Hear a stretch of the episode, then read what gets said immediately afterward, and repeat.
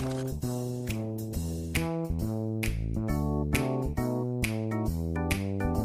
you want bad audio, I'm the one you need to know. I'm the hack. I'm the hack. I'm the hack. Hi, welcome to the unabridged episode of the Talk with Courtney. As you have heard before, I am a hack just because the first part of the Courtney interview does not have the level of audio that I prefer, but it's still a good talk, and the latter parts of the episode have the sound quality that I prefer. So there's that. So I hope you enjoy.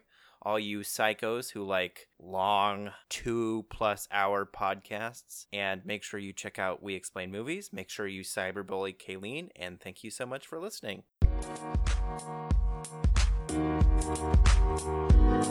Today, I am talking to my old friend Courtney. She is wonderful. She is a she is the most serious movie woman of all time. She has seen every movie ever made and read every book ever made. And she's, she's really smart and thoughtful, and I'm super excited to have her on the podcast. So, Courtney, Hi. how did we meet? Oh, we met on your birthday We in did? In acting too. Yeah, uh, that was your birthday, wasn't it? That first uh first week of school. Oh shit, you're right. Yeah, And, and didn't the class sing to me? yeah.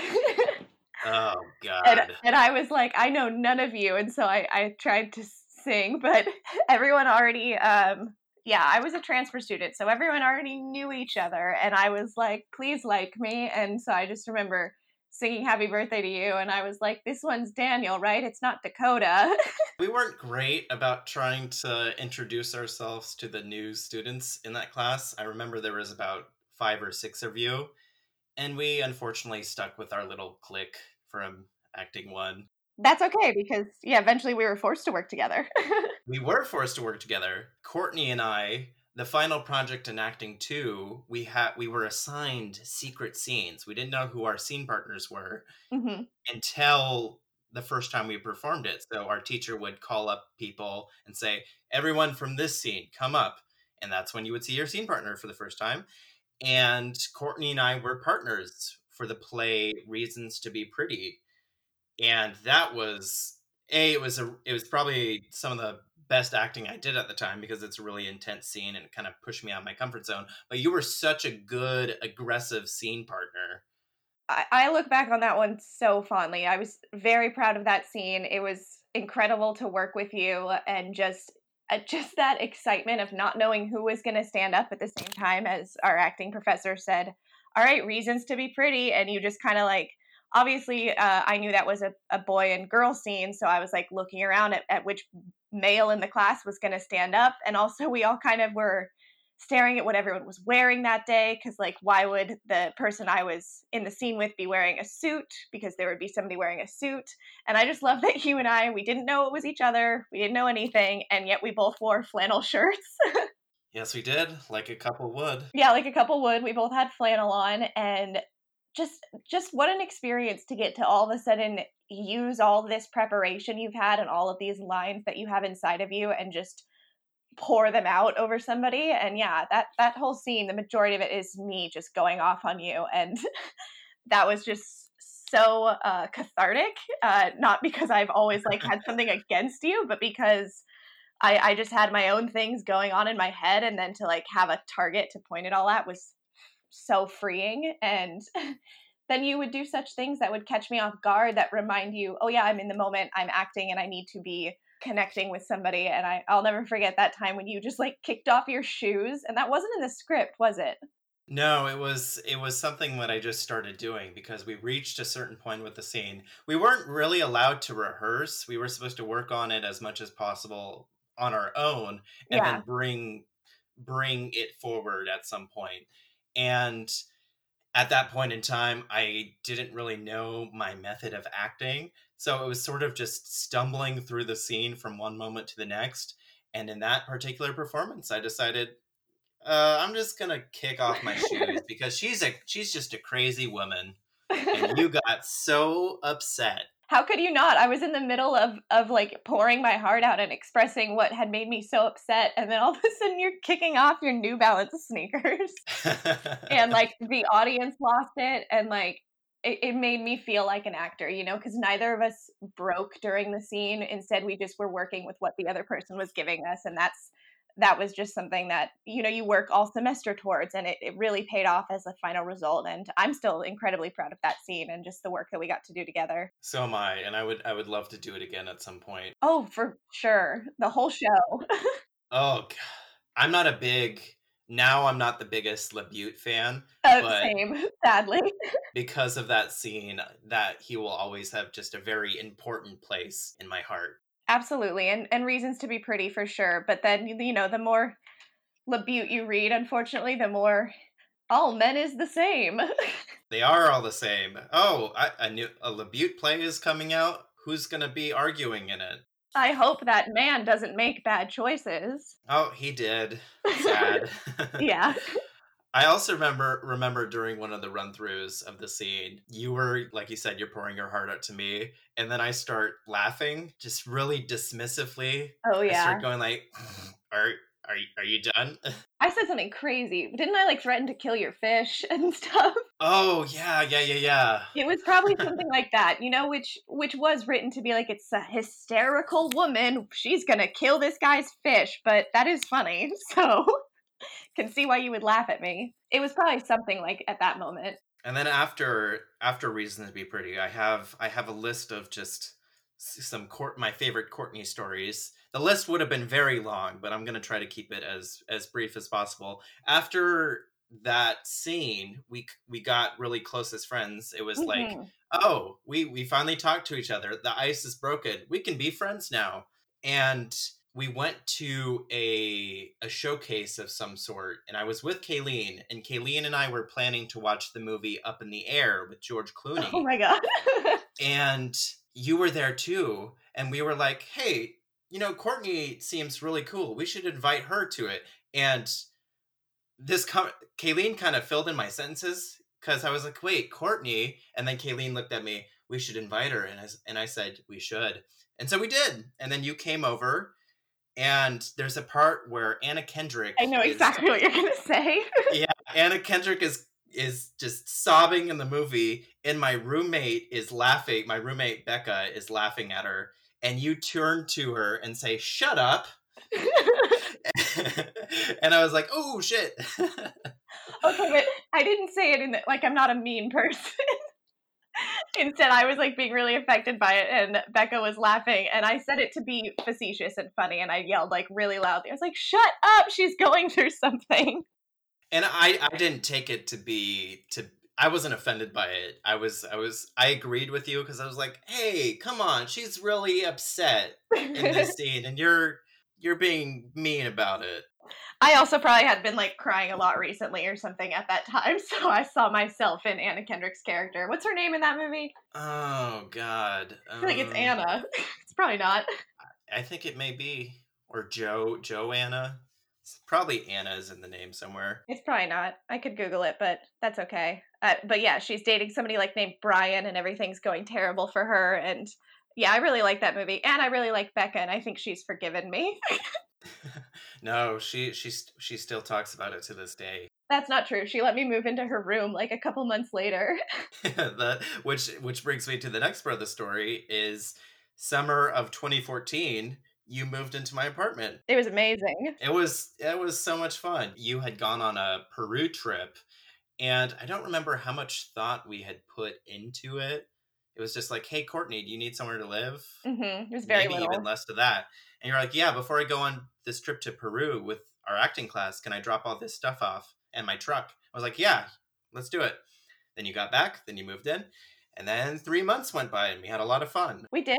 The the parts I want to point out, the the legendary parts, mm-hmm. are these weird Facebook fights that we would get into.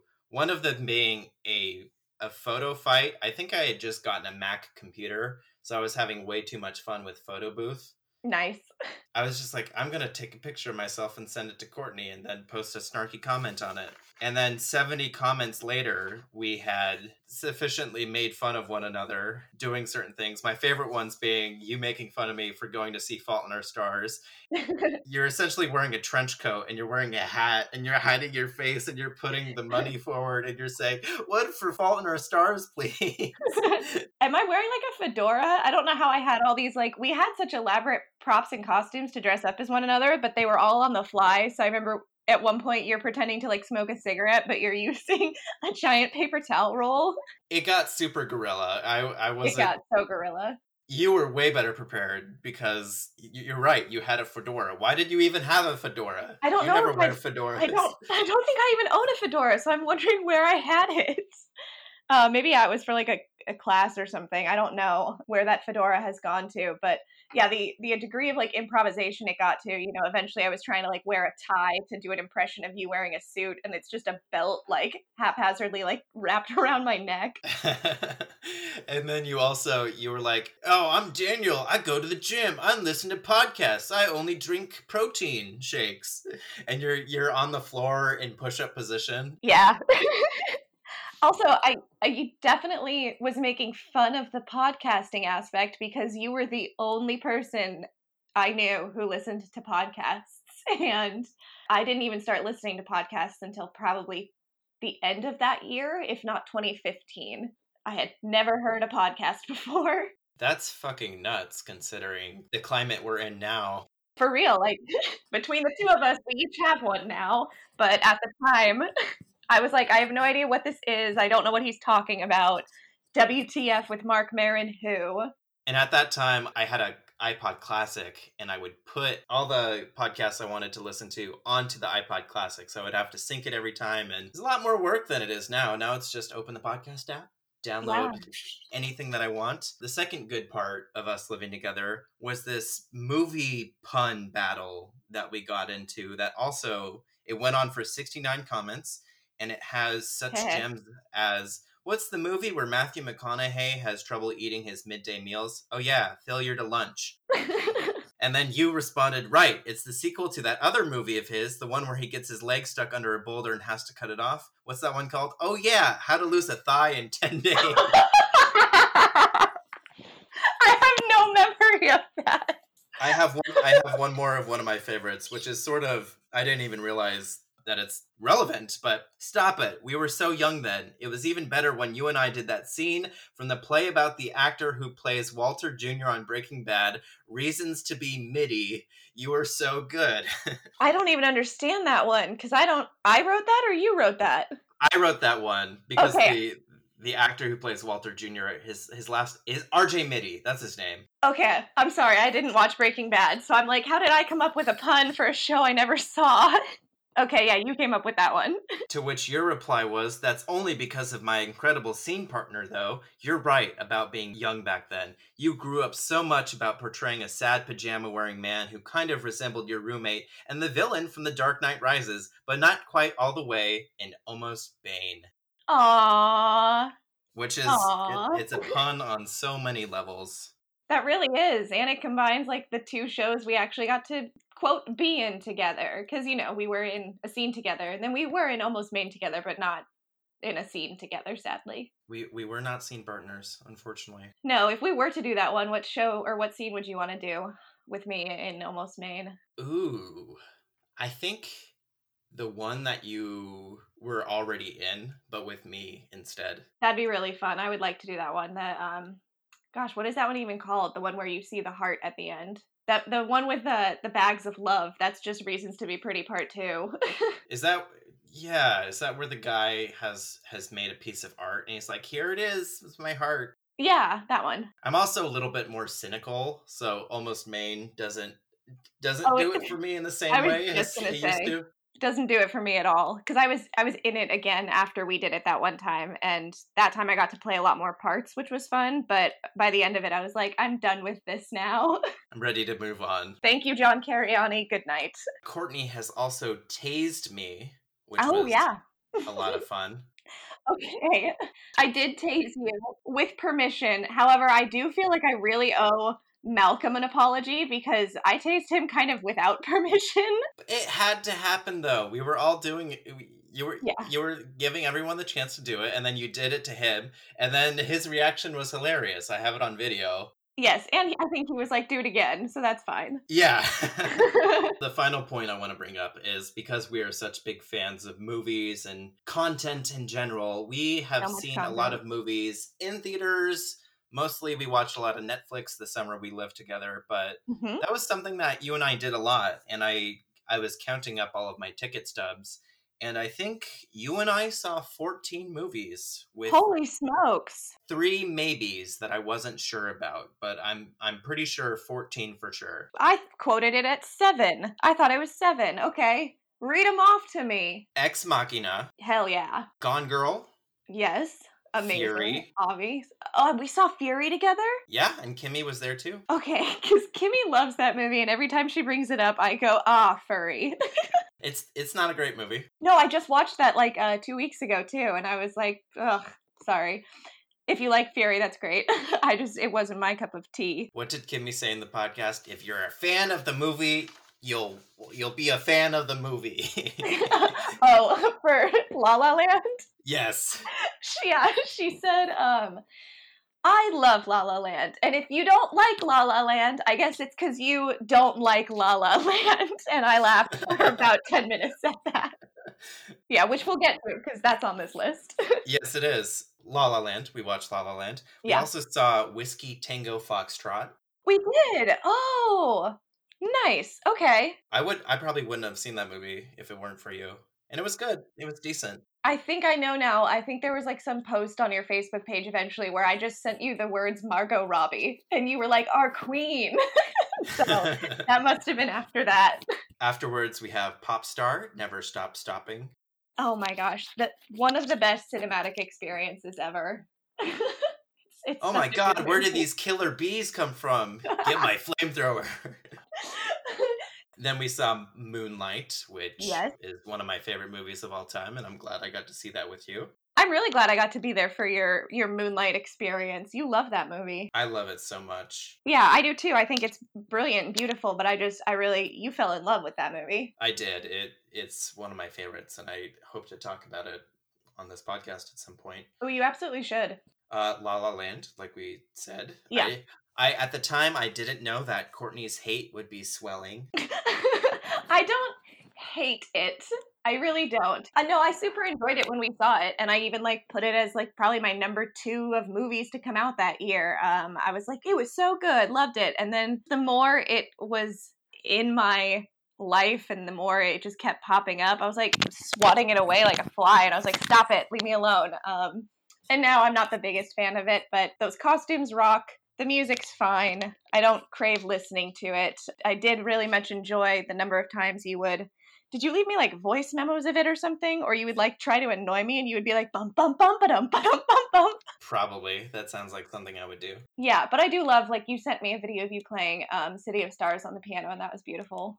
I think you did that when you were uh, babysitting Kiki because you brought a piano, didn't you? I did. I brought a keyboard. Yeah, you brought the keyboard to when you were house sitting for me, and so I got I got that along with some other gems. We saw How to Train Your Dragon 2. Are you kidding? No, I'm not. We saw it in 3D. Pretty Why? sure. Why did we do that?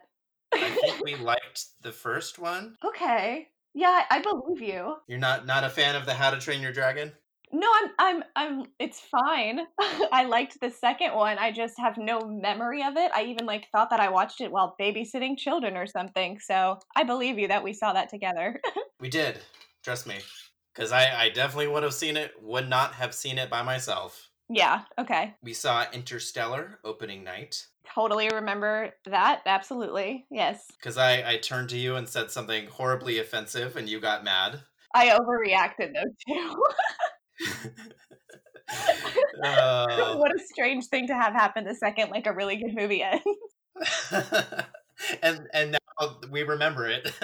we do. I'm sorry that that's like burned into your brain as well. oh no, I I'm sorry that I said the thing I said. I, I should not have said it. You didn't deserve such a visceral reaction. Yes, I did, but that's beyond the point. We saw okay, so I have Mad Max on the list because you were working at the movie theater and I didn't know Mhm. you were going to be doing tickets that day. And so you came into the theater for 20 minutes, I think, yes. and watched it. And then you left. Nice. which which makes me really nervous as a person because I'm like, she sh- she doesn't know what's gonna happen. How could she just do that? well, it's because I worked at the movie theater, so I knew like in about four hours I could go see the whole thing. Makes me nervous, Courtney. I'm sorry. Yeah, I I can be more frivolous with movies than others. Like I heard you saying to Kayleen that you would get nervous every time I would get up to go to the restroom during a movie. Yes, I would. I live my life knowing that I'll see things a second time. I don't know why. I just I see things too much, and so I just am like, I'll be back for this. When Force Awakens came out, my dad was super excited, and he got up to go to the bathroom during it, oh, which oh no. isn't that big a deal, I guess. But it's like you're so excited about this movie, you can't hold it. You you really can't. Anyways, you can you can tell that I'm I'm very bothered by it. yes, there are certain things where I, I know that I could hold it. Like I, I held out for all of the most recent Star Wars and Infinity War saga Endgame type movies. I, I held out for those ones. Which is not easy to hold it during. Yeah. Otherwise I'll leave. Like I left during it chapter two because I was like, I'm gonna see it again, it's fine. But you missed Stephen King. and I missed the two seconds of Stephen King time. That's yeah. Go listen to Kayleen's episode of Super Serious Movie Men to hear that story. Next up, we have Hardcore Henry. Oh yes, yes, yes. I should have. See, uh, you're saying such good ones that I should have remembered. I remember that very well. We were excited about it, and we saw it in a full theater of people. I think we were both kind of disappointed by it, but I've sort of grown to like it more. I was going to ask if you've seen it again. My brother got it for me, and it's it's such a good movie to put on and turn your brain off. Okay. It's it's not high art, but it's entertaining, and sometimes that's good enough. Yeah, it's original. You can't fault them for that. That's super cool. Next up, we have a movie I really did not enjoy and still do not enjoy The Martian. Oh, we did see that together. Cause did you read the book? I have read the book now. Okay, I remember like talking about the. I think you and I have talked about the book and stuff. Uh, this is a sidetrack, but I'm I'm forever mad that like you had moved away by the time the Ready Player One movie came out because that would have been fun to see together. That would have been fun to see. I have a lot of thoughts about that movie. Same, but yeah, the And. Martian and the book. Geez, the Martian. I I was not too happy with the movie. I, I mean, it got a lot of acclaim and people really enjoyed it, but uh, yeah, it didn't do it for me the way that the book did, or just the way that other space movies do. I agree with all those points. It just it's a movie. It it's competently made, but it happens so fast. You don't learn anything about the characters. It should just be called Plot the movie. That's, that's all it is. Or characters, quote or colon. There's a lot of them. Yes, everyone Yeah. is in that movie. Uh, you got us in to see that for free. oh, did I? I worked there then. You didn't, but you one of your friends is like, "No, Courtney, you don't pay here." Nice. Yeah. Fantastic Beasts and where to find them. We saw See? the first one. You're saying a whole bunch of things that I'm like kicking myself now for. I should have just easily known that one because you even made a Facebook status about it when we watched it. I did. I made a pun. You made a pun. Was it like a Dwight Schrute pun? Fantastic yes. Yeah, Love it. but Courtney, you see so many movies. It some it's hard to keep track. It is. And I also see so many by myself. So I do feel bad when I'm like, was there a human next to me? Like, I felt really bad because I was telling Kayleen about how bad Baywatch was. And she was like, I was sitting right next to you and we saw it. And I was like, no, you weren't. and she definitely was. I've literally done the same thing with the movie Prometheus. I asked my friend if he had seen it, and he he blank stares me and says, "I was sitting next to you when we saw it in theaters." Okay. It's all Sorry. a circle. Yeah. I've had to say that to Kimmy where I was like, you were next to me when we watched Zodiac. And she was like, no, I wasn't. Yeah, I heard that recently. She's like, "What? No." That is the great Mandela complex of, or Mandela effect of our friendship is that she insists she wasn't there when we watched Zodiac, but she was. Are you sure you're not just gaslighting her? I'm not gaslighting her. Apparently, I've been gaslighting you by telling you we only saw seven movies together. But I had I have the receipts. Yeah, where are all your ticket stubs stored? Do you have like a nice book?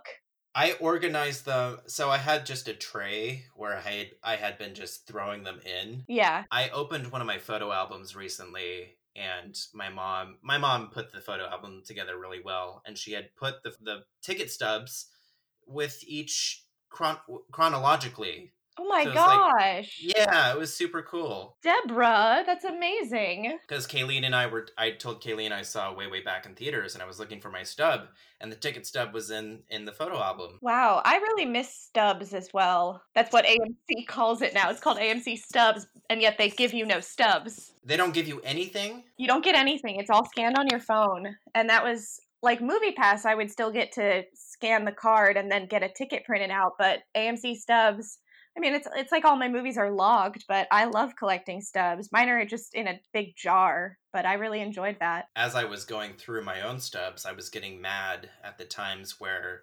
Grossmont would only have the snack bar open, so the ticket stub would just be on a receipt and not an actual card stock. Yeah, I didn't like that about Hillcrest. Hillcrest was, you know, there's just like a tiny little piece of paper and it faded really fast. Yeah. Give me the stubs. Luckily, the main theater chain up here, you get a physical ticket Nice. afterwards, which is awesome. On to what we saw for my 21st birthday, train wreck. yes.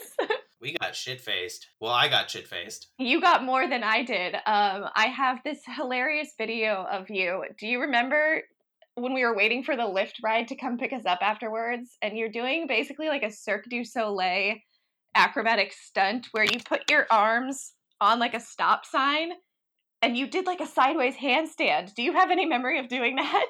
I do I do remember doing that. I think it's called flag pulling, where you Flag make yourself pulling? a flag. Yeah. Okay, so drunk Daniel is actually like you maintain all your upper body strength and you're you're very coordinated. Not anymore. Not anymore. it's all gone. Yeah, drunk Courtney could like shakily operate a camera to film you doing that. Well, that that video is great because it has your your laughing commentary. It does. Of course it does.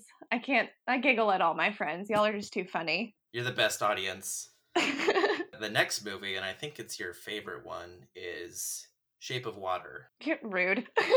and I think that's the is that the last thing we've seen together? I think it was. Oh sad. What a doozy. What a doozy. Uh, however, super cool that you took me to that Tower Theater from Ladybird. Hmm That's where we saw it, and that thing is huge. It was like an opera house. It's a nice theater. Yeah, but it was it's so tall. It goes all the way up. Like we're, I felt like I was sitting in a balcony. The auditorium that we saw Shape of Water in, that was the one I saw Ladybird in. That's super cool that you got to do that. Yeah, I'm I'm grateful for that. I have three movies that I wasn't sure about. Oh, sure. You could probably clear this up. We didn't see A Million Ways to Die in the West together, did we? I don't think we did. Did that exist when I lived there? Because when did that come out? Oh, you know what? Now that you say that, yeah, I think it came out in 2013. Then no, we wouldn't have. If it came out in 2014, I would believe you. Which brings me to the second Planet of the Apes movie. I don't remember seeing it with you, but I remember we had a lot of jokes about apes that summer. no, I totally, I totally saw that with you because you welcomed me into uh, whatever watch party you had going for the first one. Because I'd never seen it, the James Franco one. Yeah. I'd never seen that, so then I watched it at your house with you, and then afterwards was really excited to see the next one. So I did see that next one with you. But I think that's when we lived together, wasn't it? Was it that came out that summer? I think it did. Then I, yeah, I, I do recall seeing that with you though, and Xavier, right? Yes. Yeah, I, I went and saw that with you guys, and I was like, look at me, included in the Ape Fest. Ape. Ape, we are like ape. Our jokes are just so dumb. Yeah, but that's that's their charm. They're special. Uh, and the last one I'm, I wasn't sure about is Guardians of the Galaxy. No, because I didn't live there when that came out. But it came out in. Tw- yeah, wait, what? Are you sure? Didn't that come out in 2012? No, no, no, no. It came out in 2014. Huh. We may have. Yeah, it came out August 1st. Of 2014. Why did I think that came out sooner? I sound like a bad Marvel fan. We might have seen that together then, but no, I saw that with my dad. That's why I'm thinking I, it wasn't because I saw that in my hometown theater, and that was probably because I was home for like a, a weekend in summer or something. hmm Yeah, Oh, yeah, because. I went to summer camp every summer. Yeah, and I feel like you came back and I wasn't home and I hadn't left a note or told you that I was Yeah. going to NorCal. You went to NorCal too? I think so. Probably. Yeah, I loved that we had that little that little whiteboard where it's it was like the person's name and you would put a magnet over what thing they were doing so I would know where you were. That was helpful. it was like the Weasley's clock. I was just gonna say that. You beat me to it by one second. it was like the Weasley's clock. Yeah, so I was I was home for Guardians of the Galaxy. That's why I thought it came out before I moved to San Diego. But I will say, if you want to tack a million ways to die in the West onto your list, I believe we would have seen that together because it came out the summer I was living with you. I looked it up. Did it? Yeah. I just I, I don't remember. I have no memory. Really, because that's such a good movie. Like it won six Oscars. It wait, wait, wait, what? it was an ode to classic Hollywood. It had Tarantino shaking. yeah, he was like, "Here, oh my God, there's a new Western guy in town." what? No one told me you could make westerns. That's that's what inspired Tarantino to make westerns. Yep, and now that's all he's ever gonna make. Yeah, we owe Charlene so much. Oh wait, did we see Atomic Blonde together? No, never mind. No, you no, didn't live here then. Okay. You saw that with your dad. I did. Saw, I did. My memory is opening up. You saw the third planet of the apes when you were on your Europe trip. I fell asleep during it. it's not good. It's quite bad, actually. It's not it's not good, but also I had landed eh, eh, after like country hopping all over. I was only in London for a short amount of time and I landed at I think like four in the morning and my hotel wouldn't let me stay there, but they thankfully took my bags. And so then I just had to sit in a cafe until more businesses started opening up. And then at 10 a.m., there was a showing of whatever Woody Harrelson Planet of the Apes. What's it called? War for the Planet of the Apes. War for the Planet of the Apes. And uh, I don't know if when you were in London, did they did you go see movies and were the movie trailers 45 minutes long? No, I, I never saw a movie when I was there. It was a solid 45 minutes of movie trailers, and I was so confused. And at, at some point, I thought a movie would never start, and then I fell asleep. and you also saw a trailer for the movie you were seeing, too, if I remember correctly. They played the trailer for the movie, and like in the middle of all the other trailers, too. I was I was so I was so confused. Moving on to Courtney's podcast. Courtney is the third and final host of We Explain Movies, which we have talked with Kimmy and Kayleen at depth. And they both gave us some background about the podcast about Fifty Shades Free, Freed mm-hmm. at Starbucks, and explaining Hereditary to Kayleen. So, Courtney, what's your side of the story? Uh, my side is very similar to those two ladies. However, um, I think it's funny that you're getting all all three iterations of the podcast, if you will, because I have one more super secret story that nobody else knows about of how our podcast came to be. Ooh, I got the scoop. You got the scoop. It began as um, a discussion of Hereditary, where Kayleen just kept saying, "No, tell me what happens," and I was so hesitant to spoil it for her, but in the end, that's just not a movie that Kayleen would be a fan of or would be able to handle emotionally. So we decided to let it go. For Fifty Shades Freed, I, I don't need to know what happens. so I was okay with them spoiling that for me. And then we started playing around with the idea of let's make a YouTube channel. Like, we had so much fun talking about these two movies several months apart what a fun time that was. I think we could have something really going here where we just spoil the whole plot of the movie by explaining it to someone who hasn't seen it. And so we decided it was going to be a YouTube channel. And there is actually a lost episode filmed on my camera of the three of us in the living room with Kayleen and I explaining to Kimmy, sorry to bother you. Uh. Which, if you've seen, is just the most insane movie. And it's impossible to explain. It's impossible to even attempt why there are horses, why Tessa Thompson has those earrings on, what just what is happening with Armie Hammer's weird mansion. It was it was a time. No, Courtney, it's a super deep movie and you just don't get it. It is Black Mirror, but like if Black Mirror I don't know, drank a monster energy drink or something and then turned into a horse. Yeah, I think that's an apt description. Yeah, and so my camera kept cutting out every like 10 minutes because I was using the wrong kind of memory card and also because we were super tipsy. And I think at one point we thought we recorded for a solid 30 minutes and then we turned it on and it was actually one second of recording and then nothing. And so we gave up. that must have been crushing. no, it wasn't. It that that needed to that footage should not see the light of day ever, and it never will, which is good. Um, and also just would have been a really tough thing for three white women to try tackling in their first ever episode of like YouTube film criticism. I think that that would have just we would have gotten so many thumbs downs instantly. Um, mm-hmm. and it just would have been really hard. And so we then planned to record an episode of Fargo and really planned in advance like all right, Friday, look good, show up, you're going to be on camera, have some notes on Fargo. And as soon as those two showed up to, uh, or well, Kimmy and I lived together, as soon as Kayleen showed up, all of us were like, I don't want to make a video. And so we said podcast. And the rest is history. And it went really well. And these sorts of things make so much more sense as podcasts. If it's just three people talking, whether it's an interview or a discussion, you don't need visuals unless you. Exactly. It's helpful to bring in examples but if you want something easily consumable, it's better option. Exactly. It's just conversation. Um, it's palatable. You can take in all this information this way. And really, if we're sitting there describing a movie to you, that does not really lend itself to the visual medium. Like you shouldn't be sitting there describing it and talking. It should be something you listen to, I think. Um, so podcasts really work well for us. Was making a podcast something that you ever thought you would be doing? No.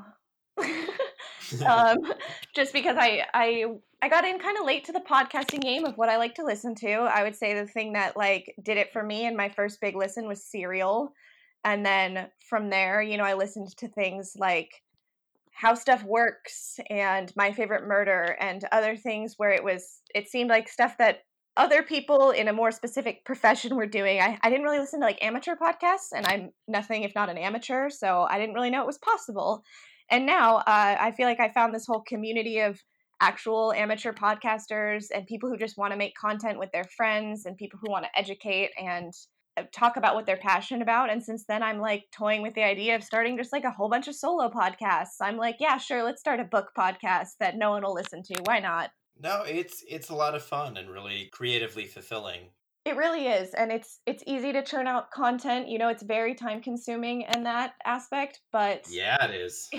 It brings you joy to like have a final product, and the final product is something you can go back and listen to or recommend to people and share with them. Because most art is time consuming, but I'm not skilled at other art, which is extremely false. But well, Courtney I mean, is being modest. Yeah, it's just something that this is more shareable. Like you know, I can't film myself doing a monologue. I suppose I could, and then be like, watch this. That just seems like I'm infringing upon people's time and eyeballs.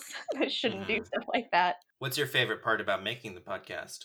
I would say getting to discuss things we normally as friends just don't talk about because it is a very personal podcast for us where we just open up about a lot of stuff or share a lot of favorites in our lives. And so I get to find out all these amazing things about like Kayleen and Kimmy from their childhoods, I would say, where, you know, some days we'll come across a question where it's like, what's a movie that you've seen so many times that you can quote every line from?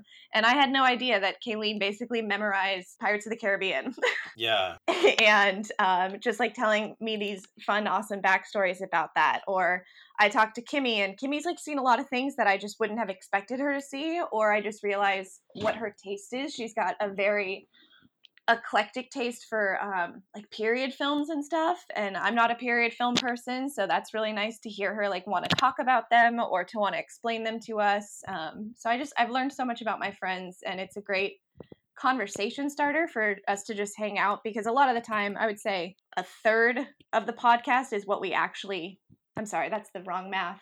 What we actually talk about ends up getting cut down to either a third or half. And so there's a lot of time in there where it's just friends hanging out and having a nice conversation and just telling each other things. And it's really nice. And it's really interesting to be a fly on the wall for those sorts of discussions. I mean, it's one of the great things about podcast where you you feel like you're part of the conversation, but you're also I you guys always make me think about movies in a way I hadn't thought about and so it's a great especially to hear it from your friends it's a great way to supplement your knowledge.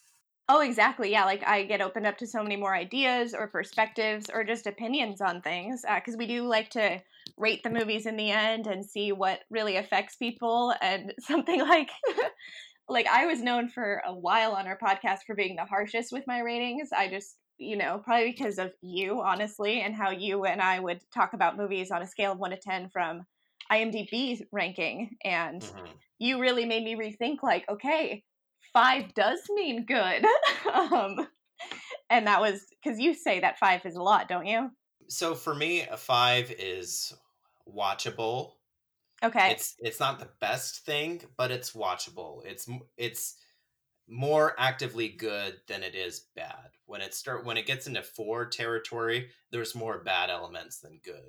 Okay, yeah, I would say that that's like for me with a six, and then a five means like I'll rewatch it, especially like if I'm not I'm not gonna give it a five unless someday I see myself rewatching it again, and so sometimes you know when it's explained to you it's as if you have watched it and so a five would mean like yeah and i'm excited to go out and find this and something that i know you have seen thanks to Letterboxd. um, it was just funny when you get to know your friends opinions on stuff and you you hear this whole saga explained to you and like kayleen explained all of the plot of the matthew mcconaughey and hathaway serenity film and Oh, fucking awful movie. exactly her and kimmy gave it like a two and I gave it a five and a half. But that was just from the explanation because I hadn't actually seen the film yet. But you know, Kayleen's explaining it, and she's really, um, she's really describing this father-son relationship, and I kind of started to almost cry on the podcast because it sounded so beautiful, and it's, it's not. It's not at all. It's a movie that sucks the life out of you, is what it is. Oh, it was a terrible movie. And then I watched it and I was like, all right. So that was that was all Kayleen just pulling at my heartstrings. That's me like feeling for uh, a story described by my friend, but it's not the actual movie. And so it's just fun to to then afterwards we got to discuss that of Courtney, why'd you rate that so high? Because you explained it so well. Exactly, because it sounded like a fun time. And yeah, there's been very few, if any, movies where it's been explained to me and then after I've watched it and I got mad and I like actually really didn't like it.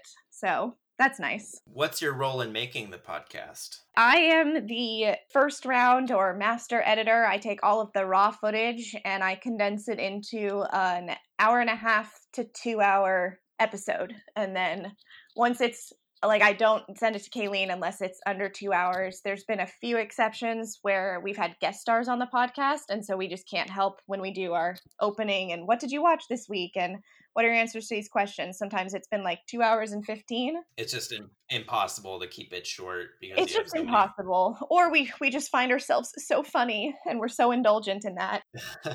I'll pass it along to her when it's under two hours, and then she goes through just to see if, if we're talking about a silly comedy, like maybe people aren't down to listen to a whole two hours about that. So we do want to make it more digestible to listeners. And so she'll go through and say, this part actually, we don't need it. Or she'll more importantly cut out all the like spoiler timestamps so I know how to say, hey, if you have not seen War of the Worlds, don't listen to this 30 seconds. Press that skip button real fast because we don't want to spoil every movie in the world, and yet we do. And then other than that, I I post on our Instagram at We Explain Movies. I just post a lot of fun, silly things and try to like I'm more active on that page than I am on my personal one now, just because it's it's so much fun. What's the most difficult thing about doing your podcast? Or maybe not the most difficult, but something that isn't your favorite part necessarily.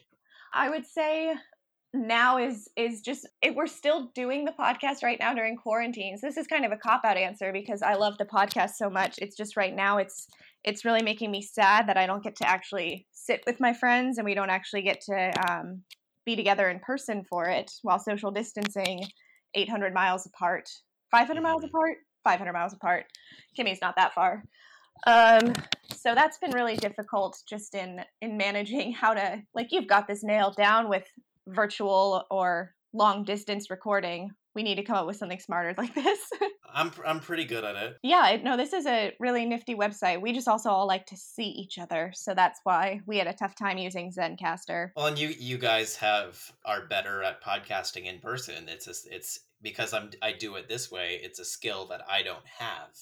Oh true yeah like you, you're good at this i'm sure you you have this people person skills in person though Yeah, I think I think I've definitely found out my format more now. Like it's way more interesting to be talking to you than it is working on a audio essay.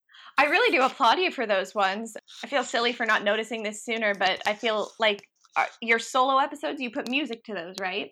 I do. To kind of add something to it. It just now occurred to me that you do that. I try to. It's uh they're not my favorite thing, which is why I haven't continued the Christopher Nolan thing that I was I had started. Yeah, but you should. I don't know. I'll I like talking. It's more fun to talk to people and talk to my friends, of course. Good. You're you're you're never gonna run out of uh, people to have on here. You're a very popular guy, and you're a super good listener. So who wouldn't want to come on this podcast? Oh, thank you for saying that. You're welcome. What's an episode of your podcast that you're really proud of? Hmm. I really like. I'm gonna scroll through. You're gonna have to cut some dead space here. Oh, no worries. If any, if I'm good at anything, it's trimming stuff down. um, just because you know, like off the top of our heads, there's ones that we find really funny. Like the Serenity one actually is hysterical to me. I really like that one. But maybe for ones that I because because we each get our own week sort of a thing. So like I'm really proud of my um Mulholland Drive episode. I'd never seen Mulholland Drive, and I decided to explain that. And David Lynch stuff is nothing if not a lot. so to uh, to get my notes on that, to plan out my research and discuss it with everybody, and I was really proud of the questions that I came up with for the week because essentially our podcast works is we say what did you watch this week and then we have questions related to the movie. So if you do something like, I don't know, we did the movie Horse Sense, it was, what's your favorite Disney Channel original movie? And so for Mulholland Drive, I came up with the question if you could uh, be a film professor, what films would you put on your syllabus? And so. Oh, that's I, a great question. Right? Isn't that fun? And I would definitely put Mulholland Drive on mine. Mm-hmm. To put you in the hot seat. Do you have an answer for that? If you could think of some, and we we said like five or six or something.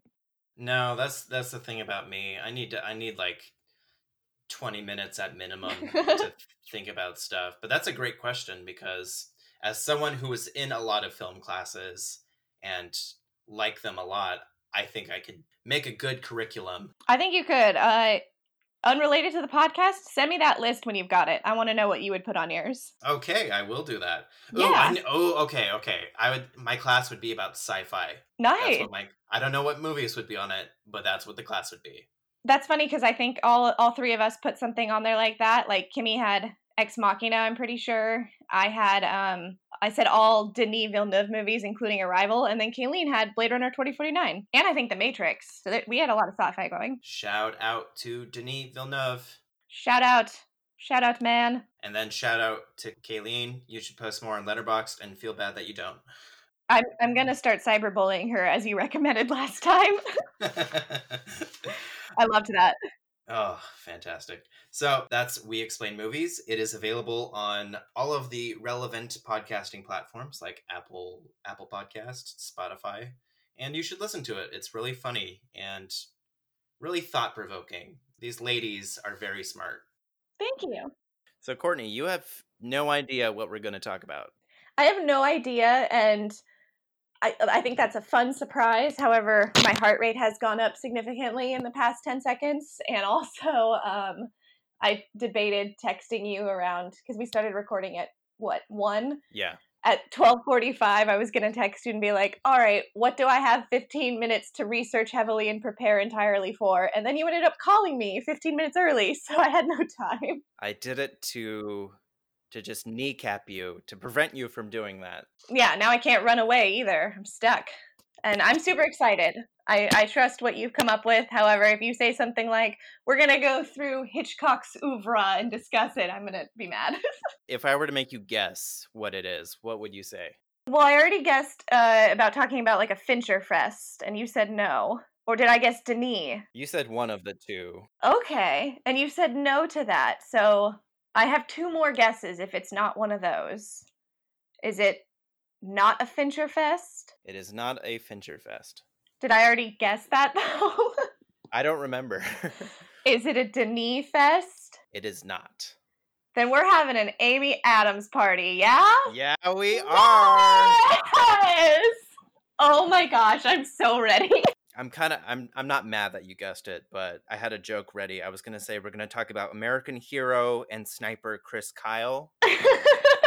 but no, we're talking about Amy Adams, which is anyone like anyone who knows Kayleen knows that Back to the Future is her favorite movie. Anyone who knows Courtney knows that Amy Adams is her favorite actress. Amy Adams, light of my life. I'm so ready. I'm so ready. And I feel like I already know what you probably have pulled up in your notes, so I might as well pull up my letterboxd, I'm guessing. Well, I have I have 23 questions. Holy crap, that's so many. I think it's different enough from the format of Kayleen and Kimmy's episode, but let's just jump right in. All right. Where did your love of Amy Adams start? Because when we met in 2013, I don't remember you talking about her a lot. I, I just I feel like she wasn't mentioned, and then there was a year where it was probably 2016 where she had Arrival and Nocturnal Animals came out, where you just fell in love, and that was she became your favorite that year. Bingo. Yeah, that's when it was. What's funny is uh, I've had like these phases with redheads, and so I would say like in my like early college years, like I really loved Emma Stone. I thought she was amazing, and then somehow that love transitioned into Jessica Chastain, and it's funny because now those are Kimmy and Kayleen's favorite people, respectively. K- Kimmy loves Jessica, and Kayleen loves Emma, and um, I feel like maybe I was out to sea adrift with no female celebrity to just like focus all of my obsession onto around 2016.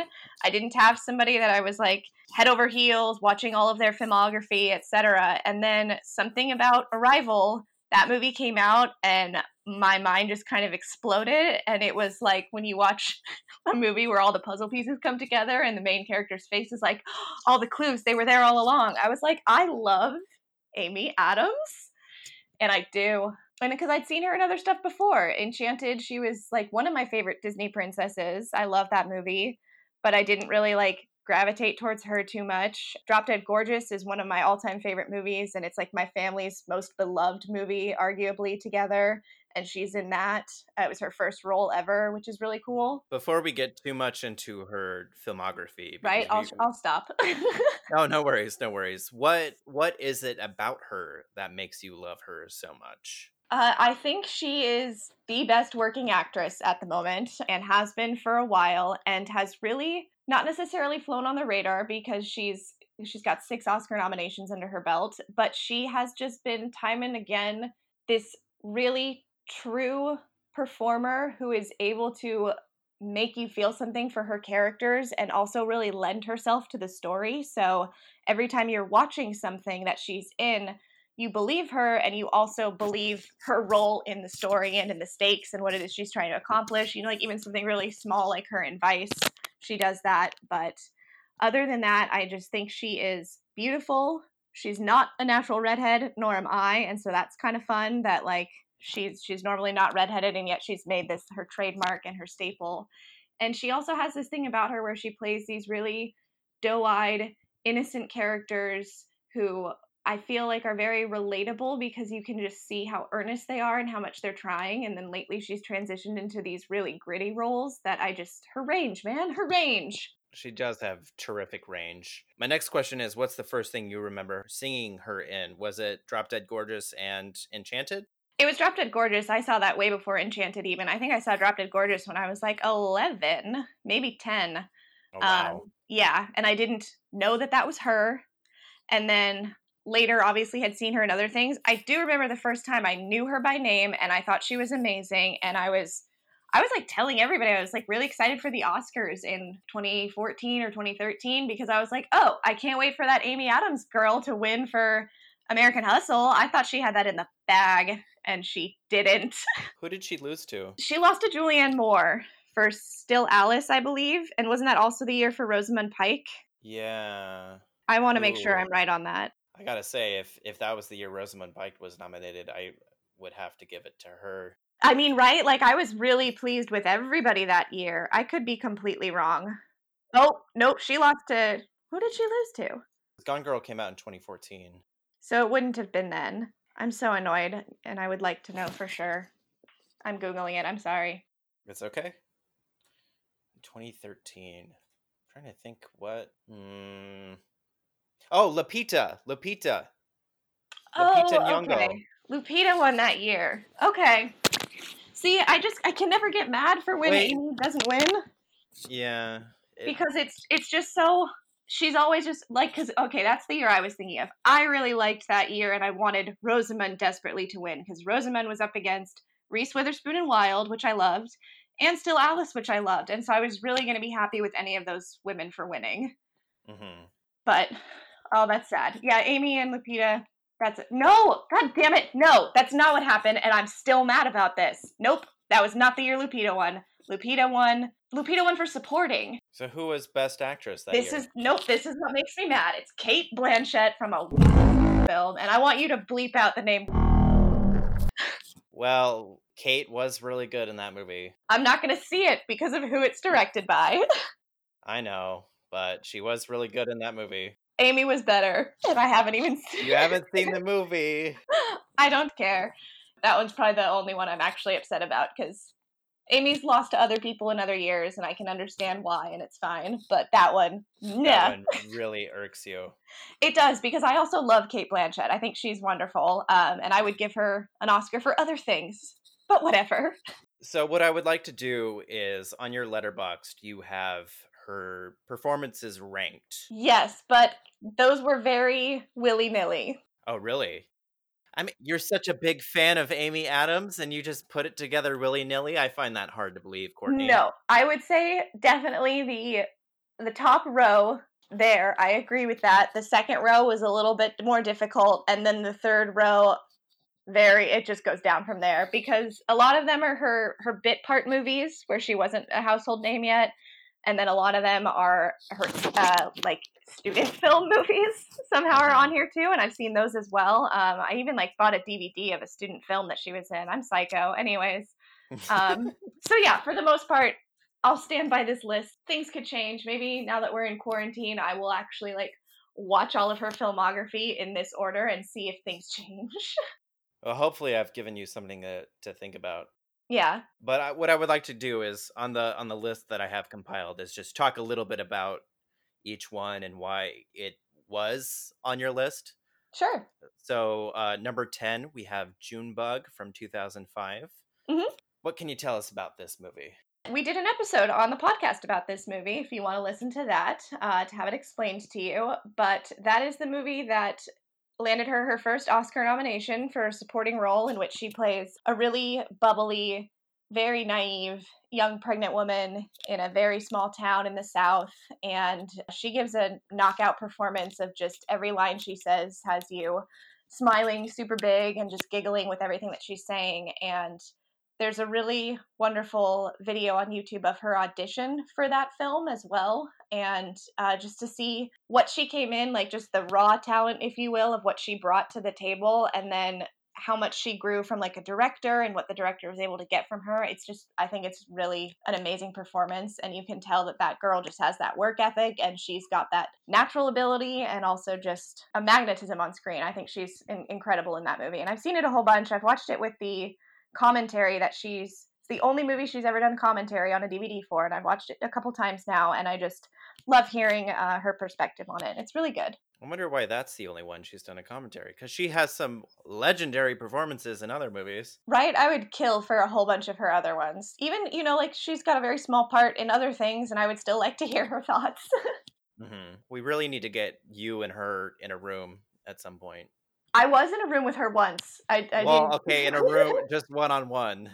I, I don't think I could handle that. I was already like a mess when she was in like the same room on a panel with me. So maybe someday.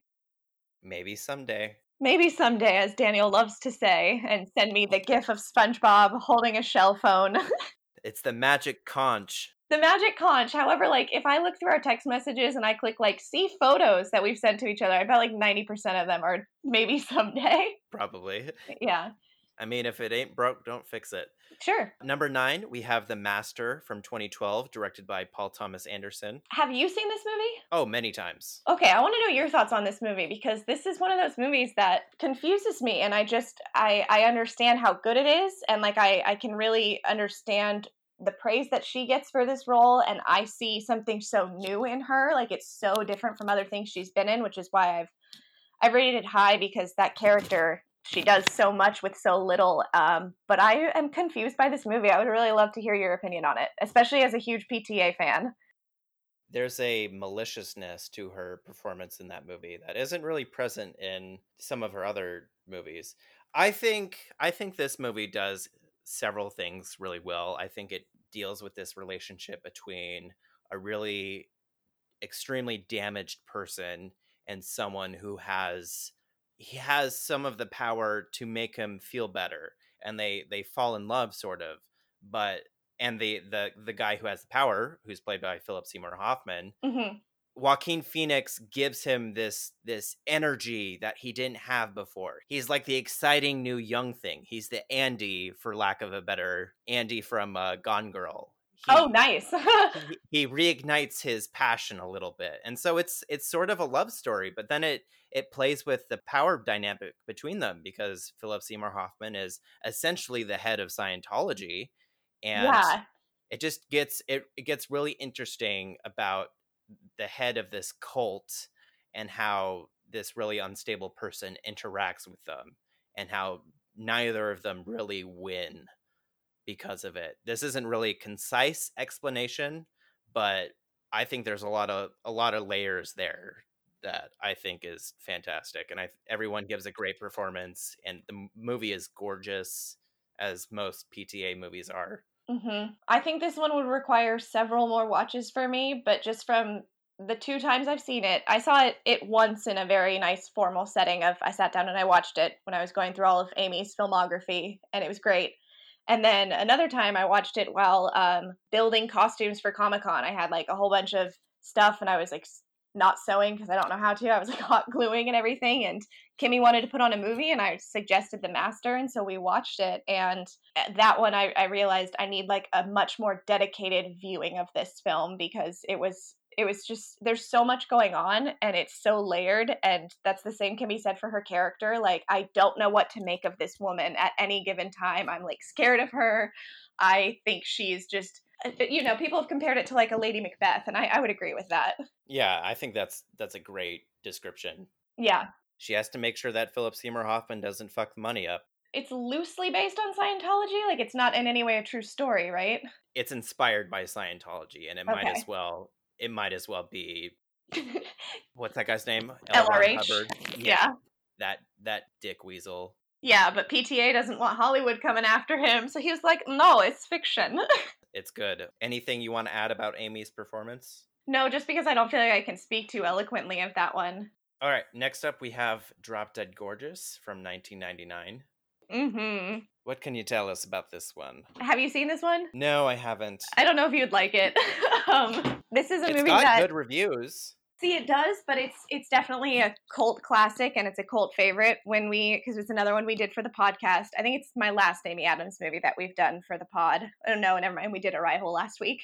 When we did it, it existed nowhere. Like you could not stream it on any services. It wasn't even available on Amazon. And I, for some reason, just had two copies of the DVD from like my time as a human. So like I thought I had the only two copies. And then I would say about a month after we did our episode, Hulu picked it up and Hulu released it for like the first time ever. It was never available before and it got a lot of buzz and it's because it's hysterical. It is very funny. It's a super good movie. But I've found like over the years, I think probably the first time I showed this to another person, I was 12 and I would like play this at every sleepover that I had. And only one friend in all of my years of showing it to people liked it. So shout out to Danielle because she actually liked it, but most people didn't. Most people didn't get it. They didn't get the humor of it. Whereas I think it's it's brilliant. It's very dumb, silly comedy and that sort of a thing, but it's got some amazing one-liners, very good characters, a lot of stars in their young phase, pre-Hollywood and all that stuff, including Amy because this movie was filmed in Minnesota and she was working near there in a dinner theater before getting this part. And this part and what she did in the movie, playing Leslie Miller, this very young, bubbly, quote, slutty teenager, is what got Kirstie Alley to say, hey, you need to move to Hollywood. And she did, and the rest is history. Well, that's a wonderful story. It is. I'd say that anything on this list I would be willing to check out, mainly because of your recommendation. Oh, don't watch Cruel Intentions too. I so on your on your top 10 list, not not not further Okay. down the list. Yeah. Next up we have Her from 2013. Yeah. Starring Joaquin Phoenix. God, my enunciation is going down the drain. Starring Joaquin Phoenix, Amy, directed by and written by Spike Jonze. Lovely. And you've seen this movie obviously many times. Yeah, it's a it's a really lovely film. It it pulls at your heartstrings. It's beautiful to look at. Like it is a gorgeous film and it's very unique for uh, you know the way that they play with the future and what things would be like. They don't say what year this is ever, do they? No, and it's sort of timeless because of it. Yeah, I really enjoy that. Is that I don't know what's happening and I don't know what it is. Um, I get that her part in this is very small. However, I think it's another one that the Academy would just love her the way that I do. I think she could have been nominated for it. I love her monologue about love and how it's a socially acceptable form of insanity and just what it's like to be single or have your partner leave you and and what you need to do to bring yourself joy in a time. I, I really like that and I I ship her and Theodore. I think they're so cute. And I think there's an implication that there's a future between them. I would hope so. And and how nice that she got to work with him after the master. And like I know that Doubt was my number 11 so that didn't make this list, but like I love mm-hmm. her and Philip Seymour Hoffman that they've had these opportunities to work together and I do love that she's gotten to work with Joaquin in a very different role and in a very loving and warm. Like I just want that woman to be my friend and give me a pep talk. A nice context instead of uh, it's Scientology. We're gonna cultify things.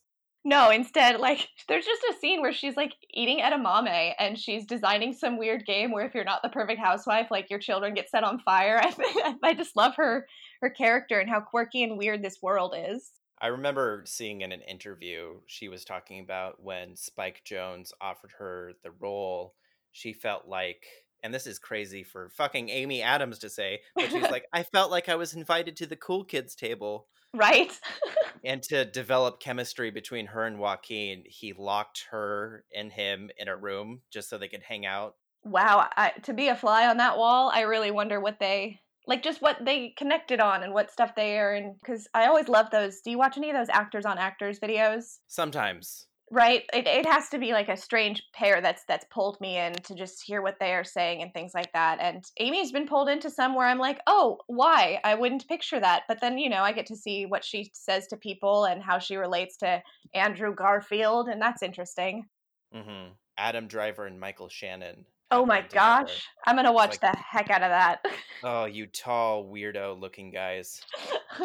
Which one's going to start screaming in the other's face? Who's going to point harder? Next up, we have Nocturnal Animals from 2016, directed by Tom Ford. I love this movie and I love how much you and I talked about it afterwards. We did not live anywhere near each other when it came out, but you and I texted back and forth about this for quite a bit.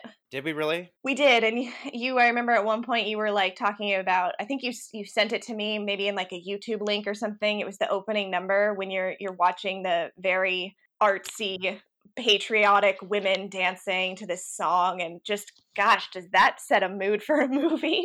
It does. I should note that they were naked and stuff. Yeah they i think the, the movie struck me so much because it reminded me so much of what hitchcock would make. It felt so much like a hitchcock movie oh okay.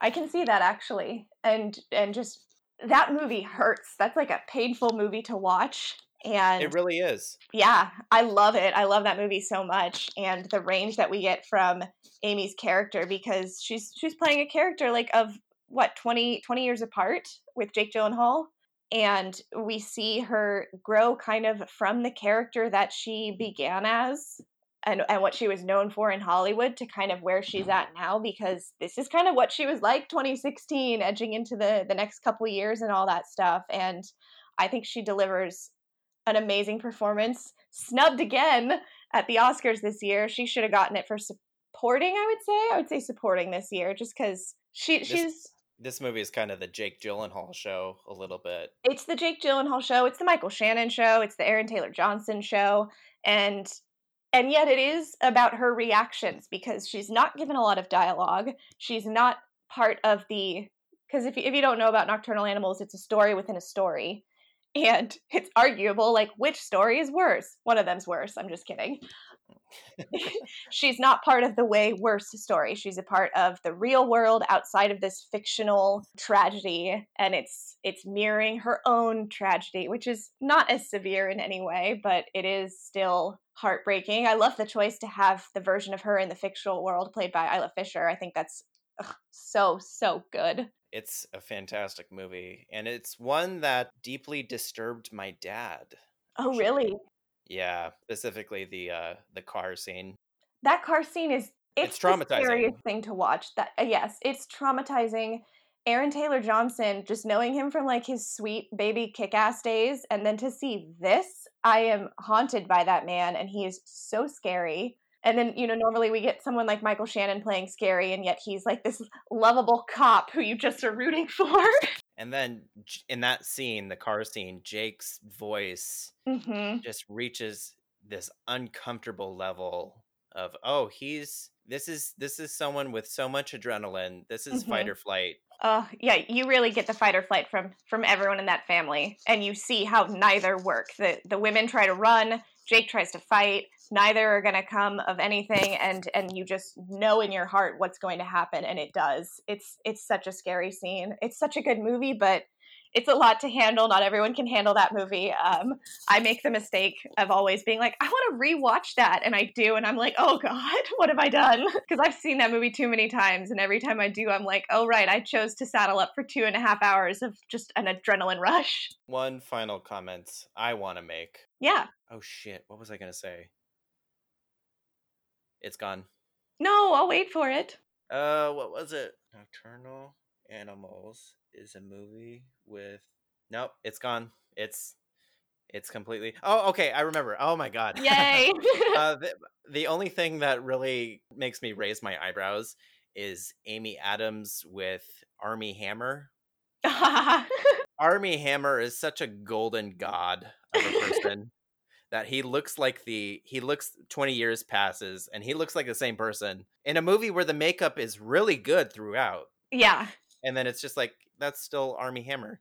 I think it's is it meant to be that she's just now with a much younger man like she's just she's made it that far in life and yet she can just have anyone she wants and she can be with this young hot Armie Hammer. But wasn't she wasn't she young when she Oh right, and she's and she's cheating. You're right. Okay. and then 20 years passes and he's cheating on her. Spoiler. No, yeah, that's totally true. Wow, I didn't even think of that. I forgot about how he's in the car with her after she gets the abortion. Spoiler. Um yeah. Okay, that makes sense and they didn't do enough to to adjust his makeup. There's like there's a few things in her actual real world that make me raise an eyebrow, I would say. I don't like the jump scare of on the baby on the baby thing. monitor. I really didn't like that. And then I also have a hard time with the title drop. Oh, where? Oh, did oh Yeah, would, my husband used a- to call me a nocturnal animal. I'm like, no, who does that? and then she points both fingers like guns at the camera and goes, "Hey!" I can't believe she. That's why she didn't get Oscar nominated because she broke the fourth wall, and that was that was a choice. I'll give it to her for making that choice. And they couldn't edit it out. It was such a powerful choice that yeah, the editing software broke when that happened. This is that's such a stupid joke, but we keep going with it. Keep going. this is we just keep digging the hole deeper and deeper. yes. Changing changing tones, we have Enchanted from 2007. Okay, I love that these two films ended up next to each other because there is a hysterical meme that I saw probably like a week ago where it's a picture of Barney, the dinosaur, hmm and it says Amy Adams in Enchanted, and then next to it is the T Rex from Jurassic Park, and it says Amy Adams in Nocturnal Animals. Yep. That's it. That's right there. Uh, yes, I would rank this as her fifth best performance. I stand by this wholeheartedly. She is a beautiful voice. She's got an incredible voice. All of the songs and her singing, I adore. And she took this to a level that I don't think other people could take it to. To, to quote yet another meme, there was a meme going around a while ago where it was like, Amy Adams could do Wolf of Wall Street, but Leonardo DiCaprio couldn't do Enchanted. And I agree. And like I love, you know, I love Leonardo DiCaprio and other dramatic actors and stuff like that, but she really showed the world a Disney princess come to life and I think it's so fun. It's for everyone. Like most of her movies, if not every single one, but this and Night at the Museum and The Muppets are not for everyone. They're, you know, very specific, maybe big eyes. But this is a movie for everyone, and children and adults love it. It's so enjoyable. It's so charming. She's hysterical in it, and she was the first thing I ever cosplayed as at Comic Con was Giselle. Really? Uh, yeah, I did that, and so it just holds a special place.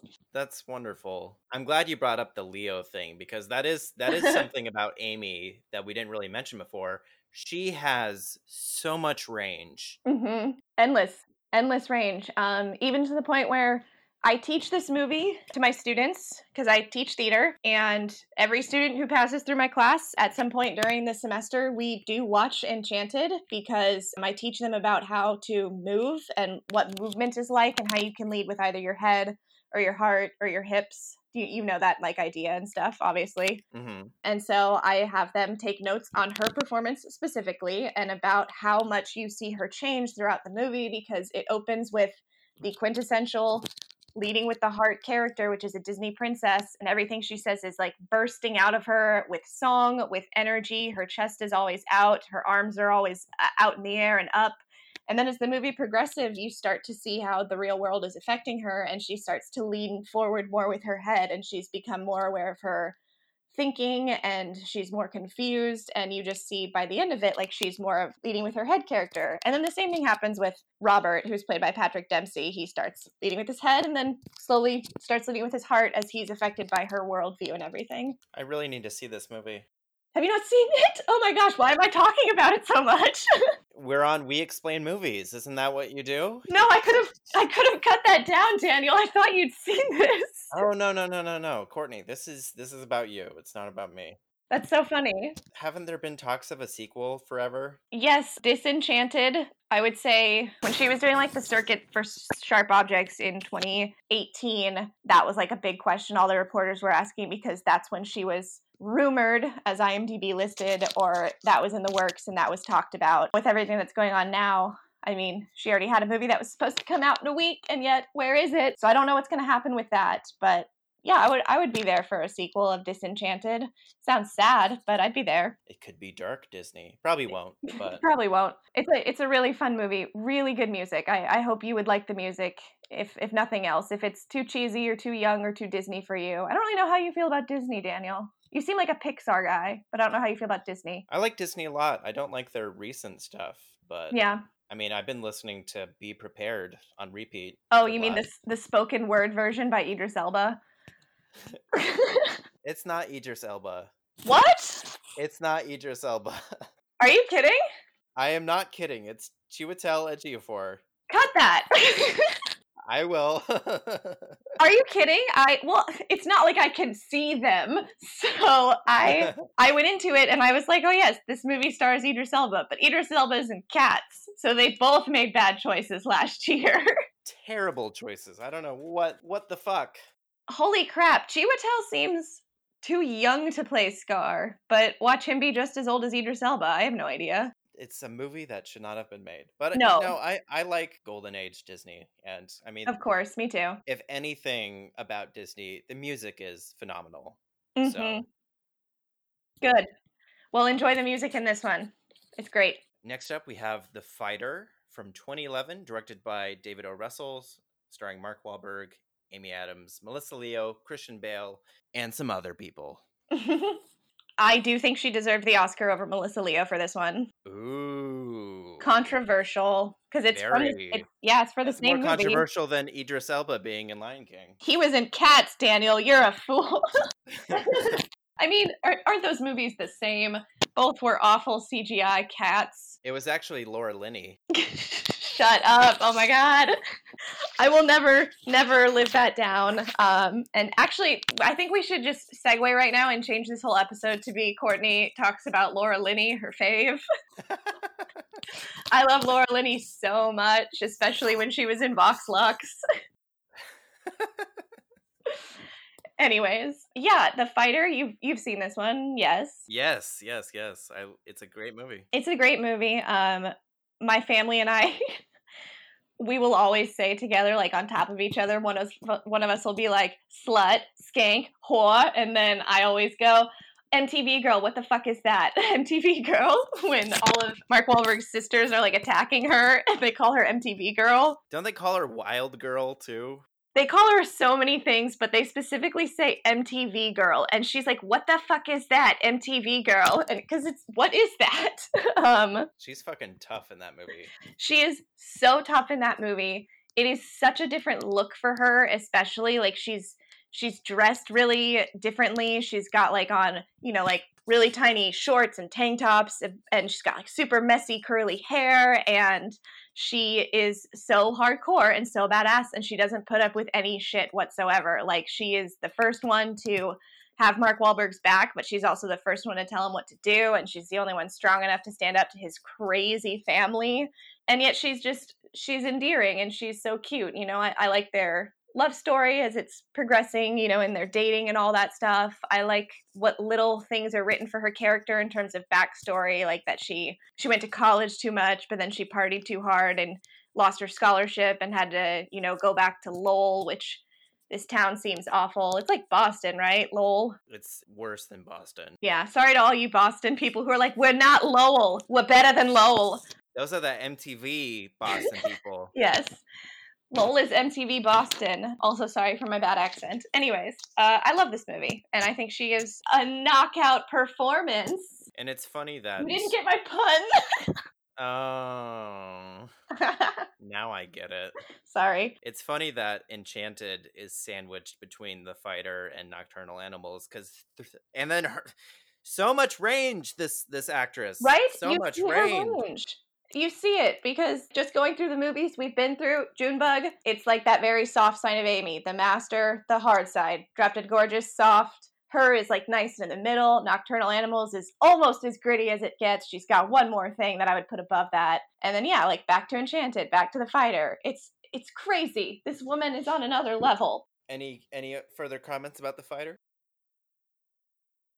Whore. I thought it cut out for a second. You you you spaced that perfectly. Thank you. Yeah, um, I watch this one a lot. I I love this movie. I think it's a great movie. Aside from her performance, even I think it's really well done. I like the characters. I like the the way it's edited and the true story aspect of it. I think it's a good movie. It's a nice crowd pleaser. It is. Yeah, I, could, I feel like I could put this on and people would enjoy it. Hoa.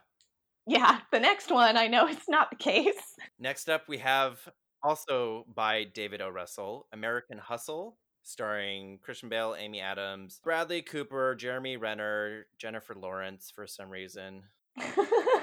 and uh that's it, right? Or did they they they put in like 30 other people? Robert De Niro's in it. That's a spoiler. Michael Pena's in it. Yeah, there's there's so many people in this movie. My first note, and I don't have notes, but I'm looking at my letterboxd and I would just like to make it clear. This is Amy Adams' performance is ranked and the only description I gave for this list is David O. Russell deserves no credit for this list because he was apparently a monster to her during this. And really? did, that, did that churn out what I think is one of her best performances? Yes. And it it breaks my heart every time that I think of that. There are videos of her tearing up during interviews about what it was like working with him. There is behind the scenes footage of these different deleted scenes, and I just I hate that man now and I'm so mad. And she has mentioned so many times very coyly like all these different quotes and stuff where she says nothing scares me anymore. I've worked with some of the meanest people in Hollywood. I know that's about David O. Russell. It's really sad,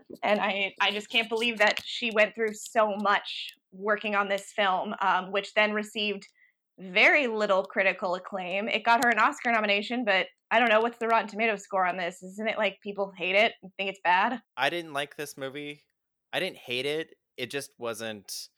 It was like a milk toast crime movie. I would yeah. like to see it again. See it again because I literally have not seen it since it was in theaters.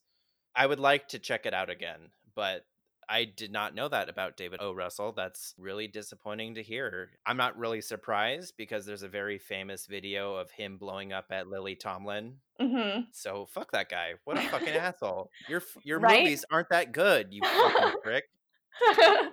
exactly and uh yeah i guess like it's better that you know she she endured all this stuff and she still came out on top and she still gave what I think is one of her best performances, but it still is a harder one for me to watch because every time I watch it, I'm like blown away by her. And I just think about maybe what she had to endure. And she also, you know, had like just come off of like having a baby and taking a little break from that. And I think the last time you and I talked about it, you were like, she looks really um, like emaciated in this role, doesn't she? And like, I'm assuming it was because she was stressed. I'm assuming she was being just like put through a lot. I mean, I don't know. I wasn't there, so I, I don't know what actually was going on behind the set, but I know that Jeremy Renner was like a huge support for her during this movie, and it's kind of funny given what he's kind of come out to be recently. um, but uh, yeah, her and Jeremy developed a great friendship because of this movie, and he ended up um, presenting her with her Walk of Fame star after this, the Hollywood Walk of Fame. Mm-hmm but otherwise I, I love watching this movie because it just it's it's like this mood sets in and uh, you know you're hearing all these 70s songs and there's so many iconic outfits and amy looks stunning in each of them and then as the movie goes on it starts to break your heart a little and you see her unraveling and yes it's the character but then uh, amy has like said numerous times that this is a character she would never play again and she would never want to go back to um, because she just thinks she's the most miserable person on the planet and I, I, think that's really sad and it just hurts to hear like my sweet sweet angel saying these things and i just want i wanted this to be a better experience for her um, given how much she kicked ass during it i was not expecting to dislike david o russell even more Did you have a reason to dislike him before? Was it joy? I, well, I think he, I think he's super pretentious, and yeah. I don't like his style of filmmaking. I think it's really indulgent and mm-hmm. not really focused. And now, and then now I know he's a giant asshole on set. Still, yeah, he didn't work for years after the Lily Tomlin thing because it was supposed to be like, okay, he needs to fucking get his shit in gear, and I guess nothing changed. And the fact that he did it to Amy Adams of all people, that's really disappointing. It really is. And then I mean beyond that, the only people he's gotten to work with is Jennifer Lawrence and then I mean it's not as though her career fizzled out, but I think people were like, "Oh, okay, so we just that's three David O. Russell movies in a row. I think we're done here." And I think that yeah, maybe uh, she moved on to other things, like you know the critically acclaimed uh, magnum opus that is Passengers, and classic movie. Classic movie. So I'm happy for Amy in just what kind of stepping stone this movie was for her. It was the first movie where she was nominated for a leading actress because she's only ever been given supporting noms, and I think that she was amazing in this movie. It just it it makes me sad. Mm-hmm. Yeah, and and I'll agree. Like uh, seeing it after in theaters. Like I saw it in theaters the way that you would have, and I left and I was like, oh, I was expecting like high octane, like all this crazy stuff to go down, and instead it was like, oh, that was just a very simple story that that he's kind of left out of history books. Like not many people even care about. It was called Abscam, which is racist because it was short for Arab scam. Wow. yeah, it's it's a whole thing. Um, don't know why it wanted to be made. You know, just because there are so many other like heist movies or other things. I don't know. Did this come out like right after Fargo? Is that why people were like dying for those types of movies? Not Fargo, Argo. Because David O. Russell is a genius and blah, blah, blah, blah, blah. Yeah, you wouldn't get it. I made Jennifer Lawrence kiss Amy Adams. It's high art. Uh. yeah, I let out a, a, much smaller sigh on my end. Moving on to uh, happier days, we have Arrival from 2016 directed by Denis Villeneuve. And it's it's my number one movie on the list because the next one's not a movie in terms of her uh, me ranking her filmography. So it's what I would argue is her best movie uh, in terms of being a movie, and it's an incredible performance from her that I love. The same way that anyone knows that Amy Adams is your favorite, everyone knows that Arrival is your favorite too. I would hope so.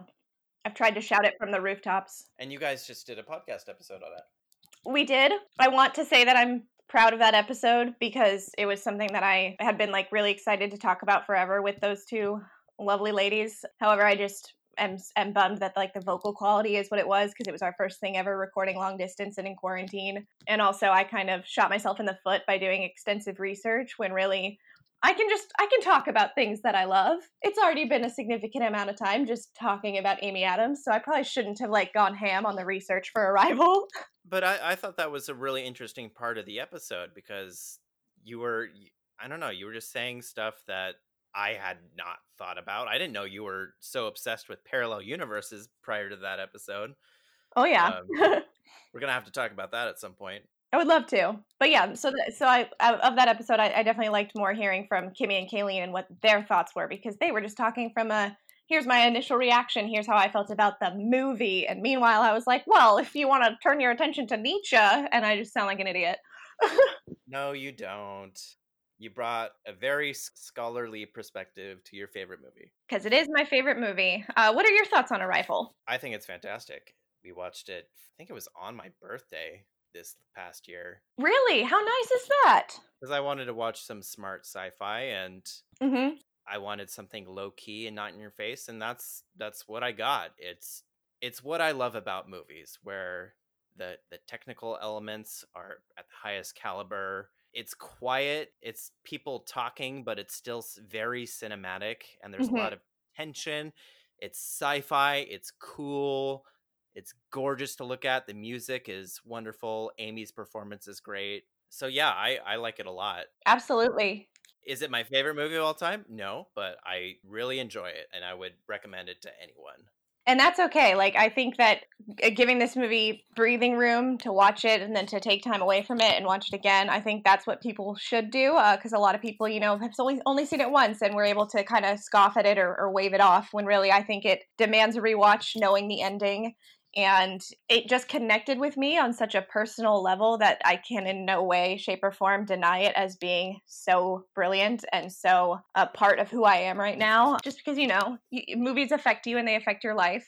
I do like that you were talking about what aspects of it are exactly what you look for in a movie because I remember you asking Kimmy that question and I wanted to know what your thoughts were on it of what is something you look for in a movie. And so like for you is it the technical aspects mirrored with like the quiet stillness of cinema and of just like having to be visual? What do you look for? That's a rude question. gotcha. I got it. I got the sound bite. We're done here. We're done. We're done here. Goodbye. Thank you. You'll never get to know my number one question. Please just cut the episode there and then in no way say like there will be a part 3 to this episode. Just cut it. Just end it and have fuck fuck all the other questions I have. We're just going to end it there. Oh my god. Some of the most important things that I treasure the most in movies is treating the audience with respect and okay delivering information in a way that I don't feel condescended to. I know I'm watching a movie, but at the same time I want to I want to be able to enjoy this world that I'm being thrust into as much as possible without any extraneous bullshit that you mm-hmm. don't need. I really believe in the economy of filmmaking and just okay, if you have one scene where you establish an important element, you do not need another one where you do the same thing. Yeah. I like tight movies. You and I both subscribe to the Church of David Fincher, who oh, is yes. one of the most perfectionist directors who has no patience for unnecessary elements and just is concerned about the story and at the same time using the best technical elements to bring it to life. Now, sometimes you just can't have those technical elements because because of budget and time constraints. But I don't know. I just want what I'm watching to be the best that it can possibly be. And that's why you mentioned earlier that I am sort of harsh with my rating, but at the same time, I think I feel like I have mellowed a little bit because I can if, even if I give something a five, that doesn't mean that I dislike it. It just means yeah. that it didn't do certain things that I thought it could do to make it the best it could possibly be. What did you give Den of Thieves? I gave Den of Thieves a two and a half out okay. of five, which is a five. Yeah.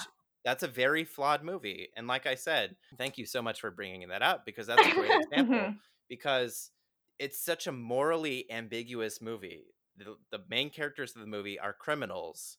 Okay, so maybe are you supposed to root for them? You're not sure. The cop who's after them is really the worst human being on earth.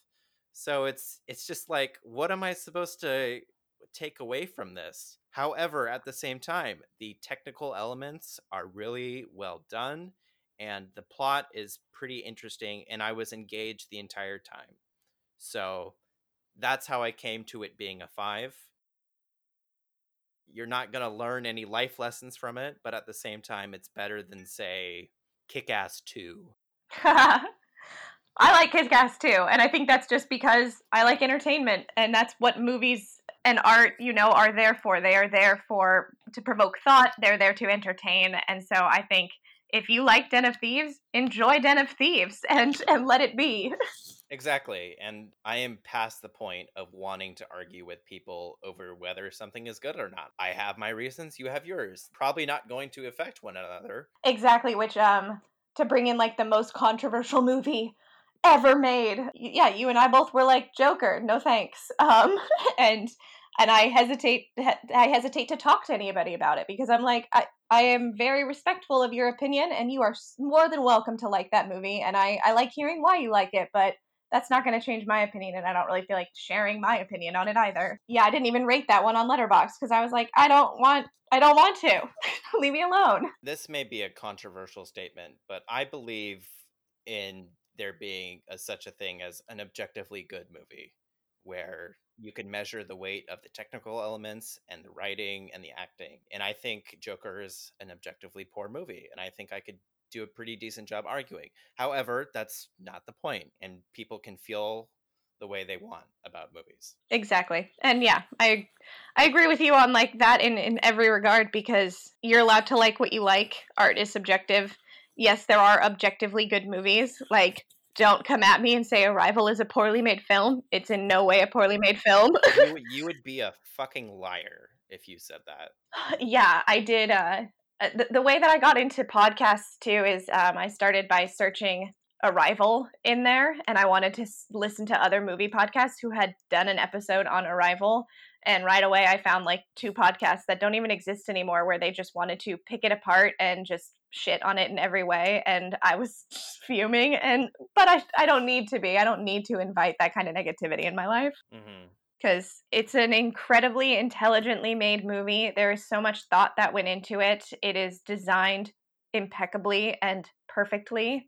And uh, like to, to tell you what I look for in a movie, like I really look for characters and the character of Louise Banks and what we're getting from her and her journey throughout this movie is something that I would be happy to rewatch every single day of my life. I'm not going to, but I would love to just be absorbed in her psyche and her experiences. And uh, that's why I love this movie so much. I think it really hits the nail on the head in terms of how our humanity should respond and work together and how scary times can be and yet we need to focus on cooperation and we need to see a bigger picture and I love the idea of looking at time non-linearly and and knowing what is to come and being accepting of things and accepting of the past. I think it's just got this is one of those films where yeah, there's a lot of message to it. There's a lot to be said of it. Yeah, there's there's so much to unpack. Mm-hmm. It's just so well done. Denis respects the audience, and I will always be grateful that he is allowed to do what allowed to make a 180 million dollar Blade Runner movie. I really want to rewatch that one too. He's great. Movies are cool. Movies are like good if you if you watch them. I like that. I like to watch them. When I watch the movies, I like that.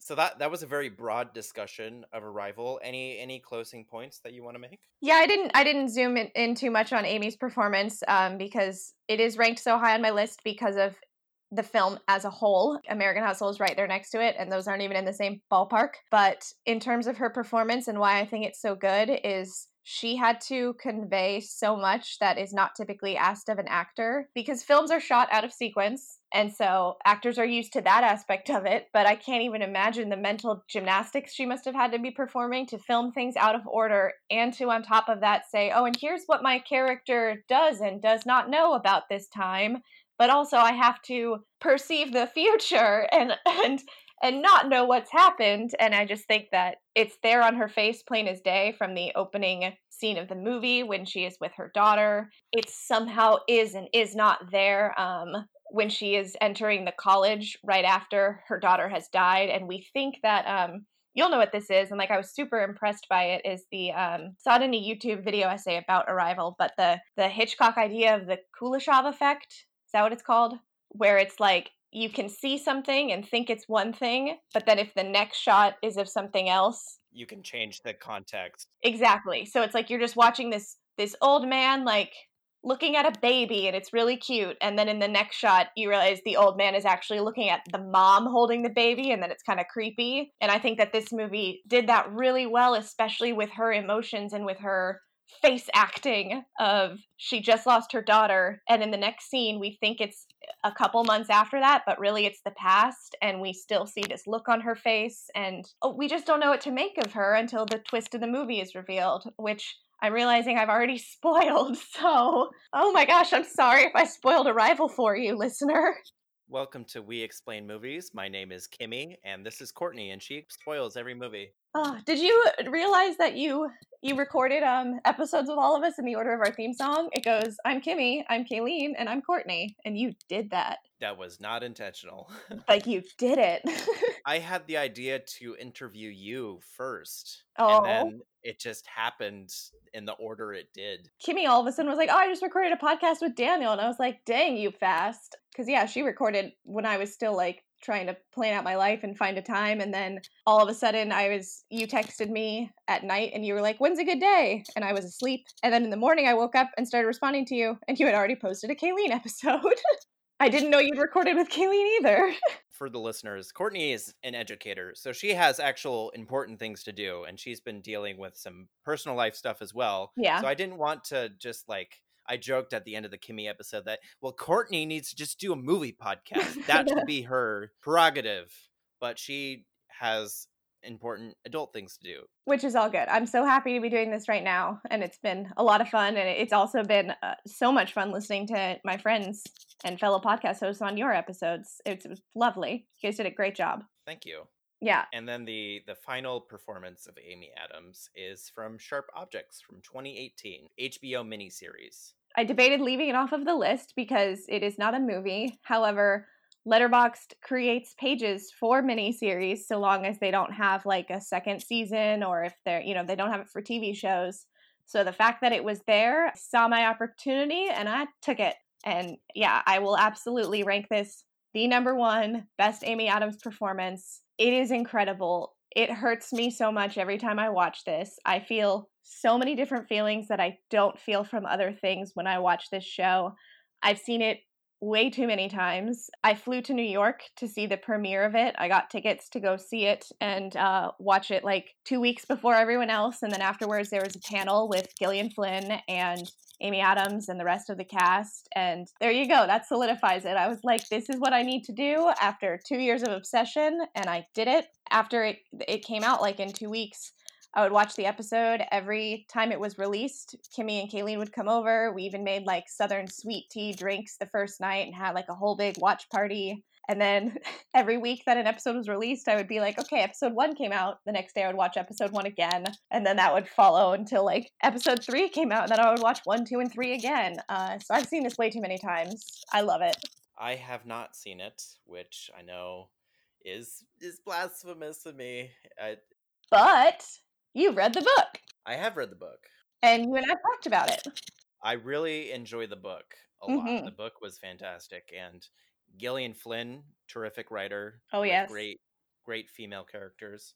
Is this a better adaptation of her work than Gone Girl? Having not seen it, it's very different.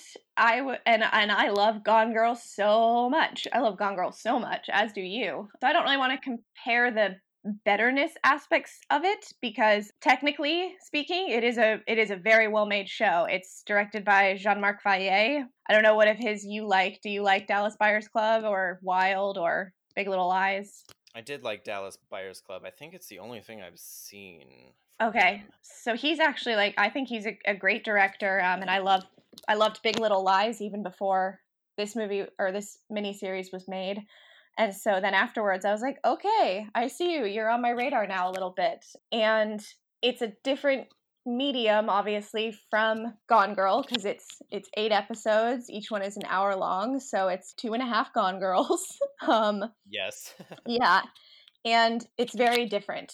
the The style is so not what Gone Girl is. There's no narration. There's a lot more subtlety to the characters, and I think that's also why I think Amy's performance is as good as it is. Is there's not a lot of dialogue. There is a lot of subtext in it, like all throughout, and there's a lot of putting the puzzle pieces together of this crime and this family and what to make of all of it, right down to the character herself being a mystery, and you don't understand what the mystery is of it until like the last shot of episode one. And you know what it is, obviously. Camille struggles heavily with self harm and with alcoholism. And if you're just looking at like what an Amy Adams type was 10 years ago to what she is capable of and what she's being offered now, I, I just, I'm so proud of her. And I'm so in love with this character. I love this character so much. I don't know what else to say about it with because I don't want to spoil things that you haven't seen. I don't want to gush too much and be annoying. I'm excited to watch it just because I enjoyed the book so much and there were I mean Amy Adams is wonderful and I would want to see a great actress do a great part.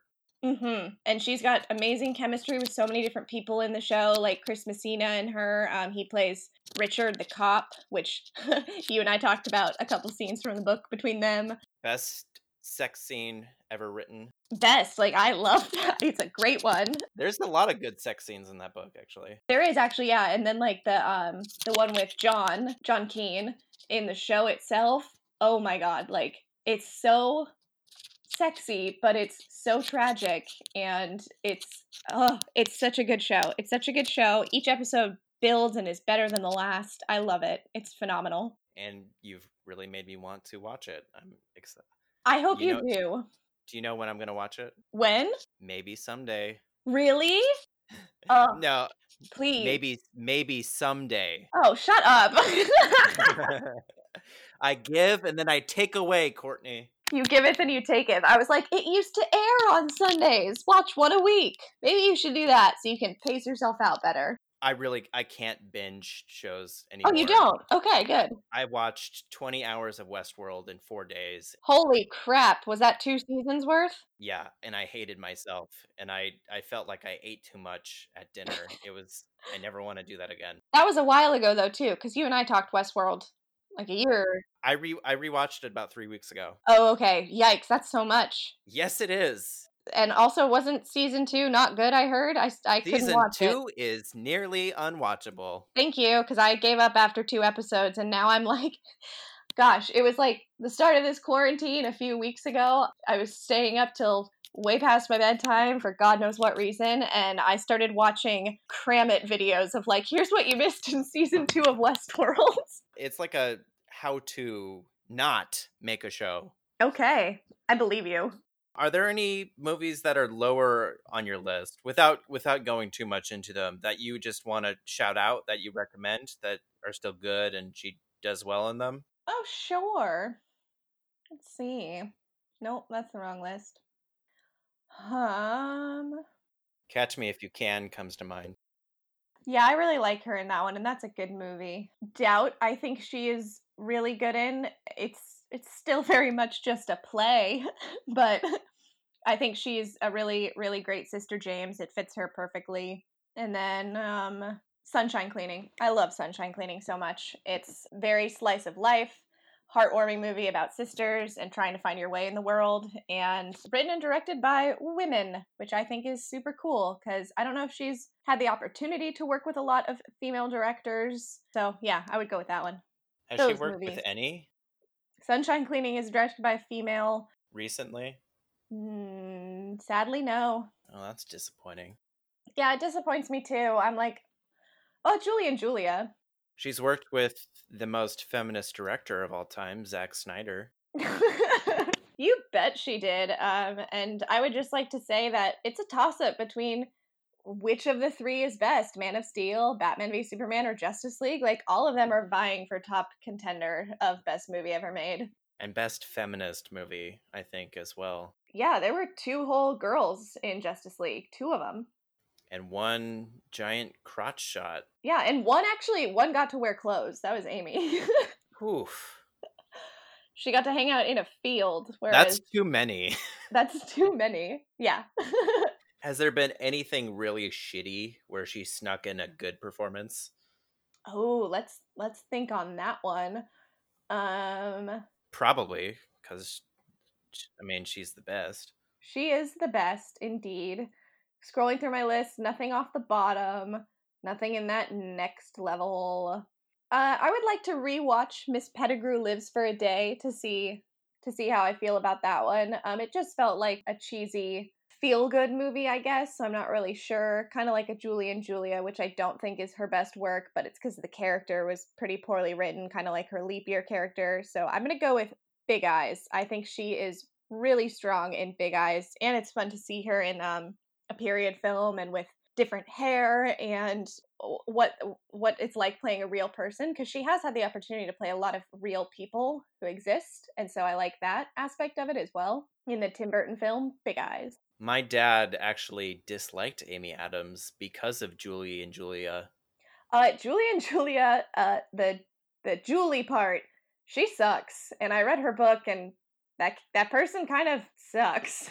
Um, you know, that sounds really mean, but she did it to herself. It's her own book, and in her own book, it's just really negative, and she has a bad attitude about a lot of things, and that's kind of how her character comes across. She comes across as really obsessive is the idea of the character, but then it just becomes too much, and she's putting a lot of pressure on her husband, and she is really angry all the time and yeah, I don't I don't know. That movie though is a food movie. I watched it and I was like, "Wow, am I a chef now?"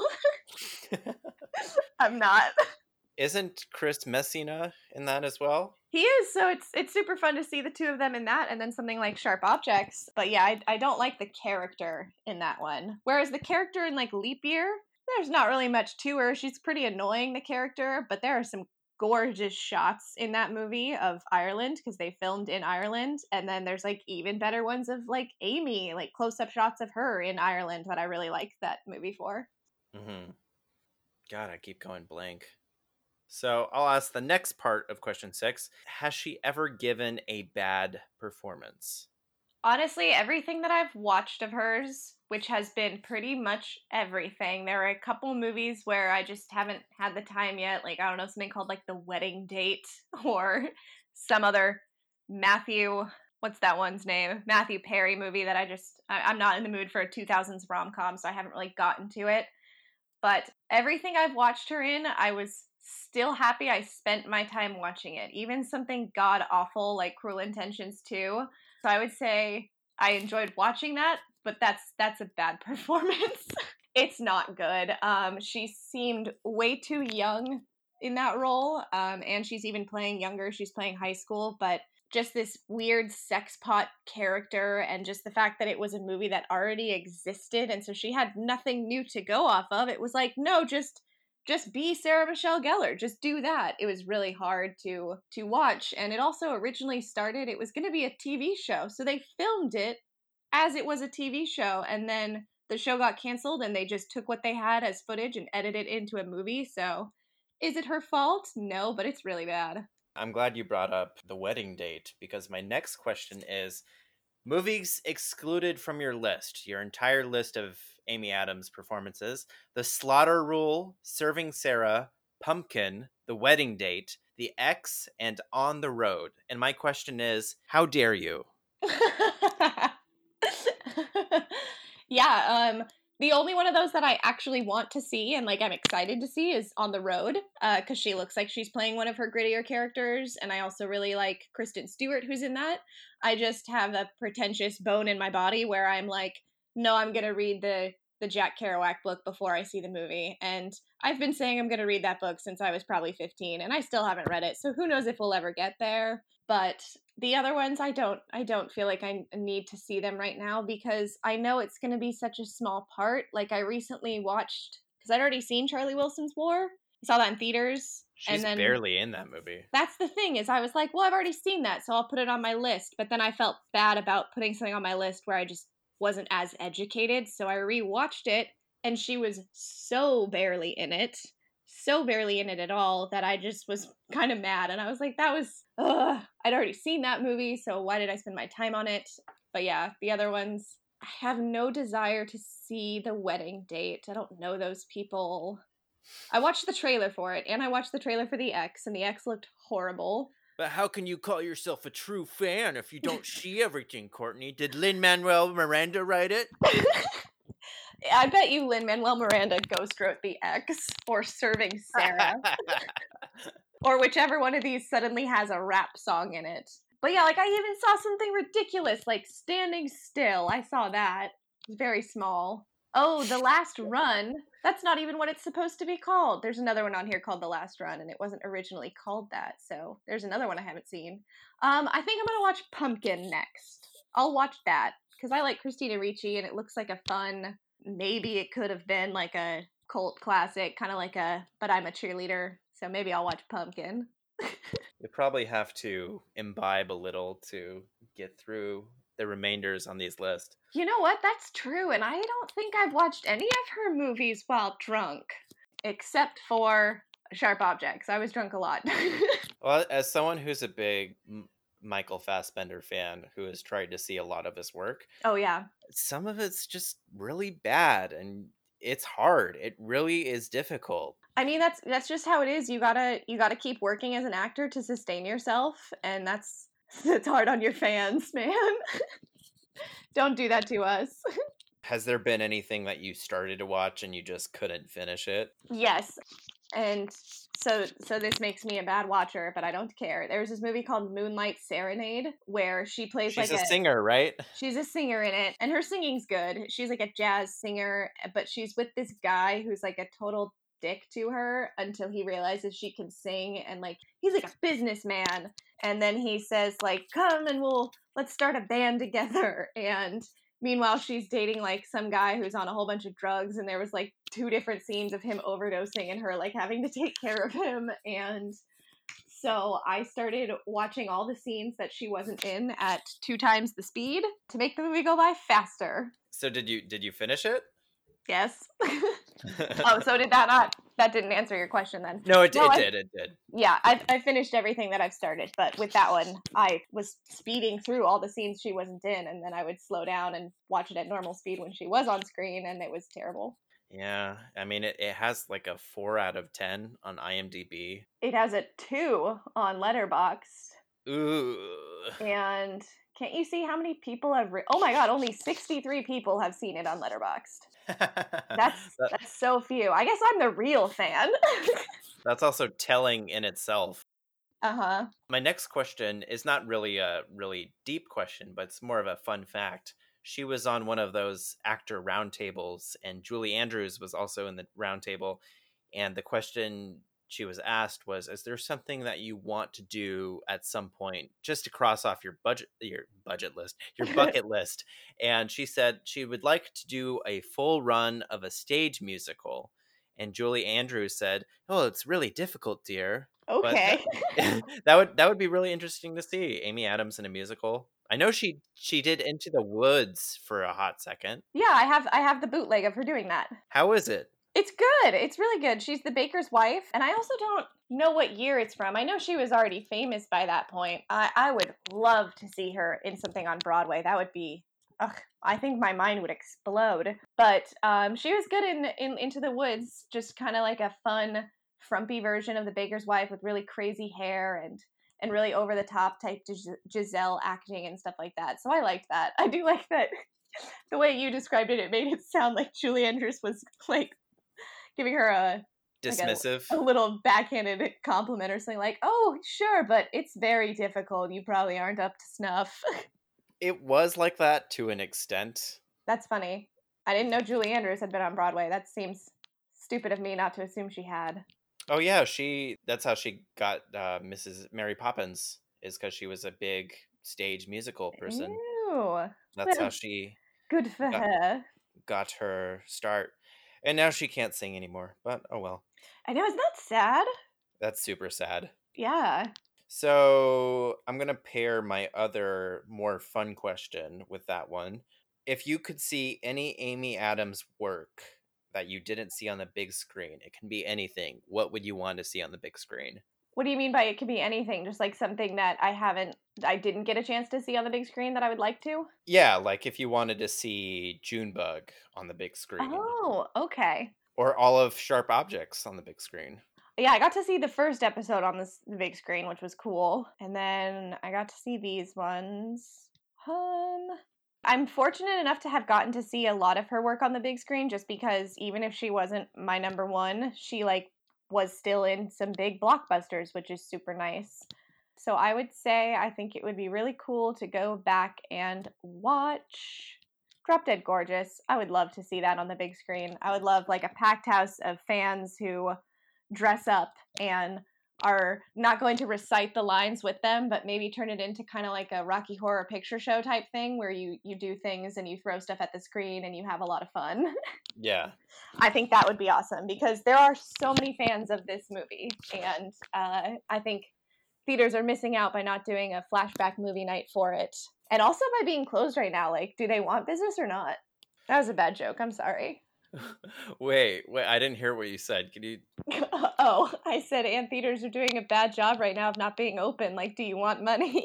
Wow. but it was stupid and then you made me say it again. Is your arm really long from that reach you just did? But um Isn't there a better way of saying that? Probably, Courtney. think there's a, it's not as though your arm can get longer. I feel like there's some other thing. Like, are you are your arms sore from reaching that far? I think that's what it is. that's that's way better than what I said. Is your arm really long? Shut up. I love that. Uh, yeah, I would like to see Drop Dead Gorgeous on the big screen. I would invite all my friends and force them to watch it. And we did this on the podcast where we talked about if you could pick any movie to invent like midnight movie rituals for, what would you pick and like what would you add? And so Kimmy designed a whole bunch of rituals for Harry Potter, and Kaylee did it for Twilight, and I did it for Titanic. And that was fun. We obviously need one for Prometheus. See, I was gonna ask you what would you pick, and I like Prometheus. Greatest movie of all time. What do you do in those little like ugly Penis plants? Yeah, I was gonna call. I didn't know what to call them. I don't know. Penis everyone can snakes. throw penis snakes. Everyone can throw like gummy worms at the screen. We're gonna we're gonna sell them at the concession stand. Yeah. Listeners, you heard what Courtney said. Uh, let's make this drop dead gorgeous midnight movie happen. Yeah. Next up, next. Why am I still fucking saying that? See, I get so locked into this script I have. That's Um, fine. I mean, we all say stuff too much. I always get annoyed by how much either myself or Kimmy or Kayleen when when we say you know because that's just a natural human thing. So I always edit those out. And now that I'm not going to be editing this one, I'm catching how many times I'm saying it, and it's driving me nuts. Don't worry about that. I'm gonna take a big break from after I finish editing Kayleen's episode. I'm gonna take a week break from editing because I've literally been editing every single day. Good for you. I You're need turning stuff out. I need a timeout.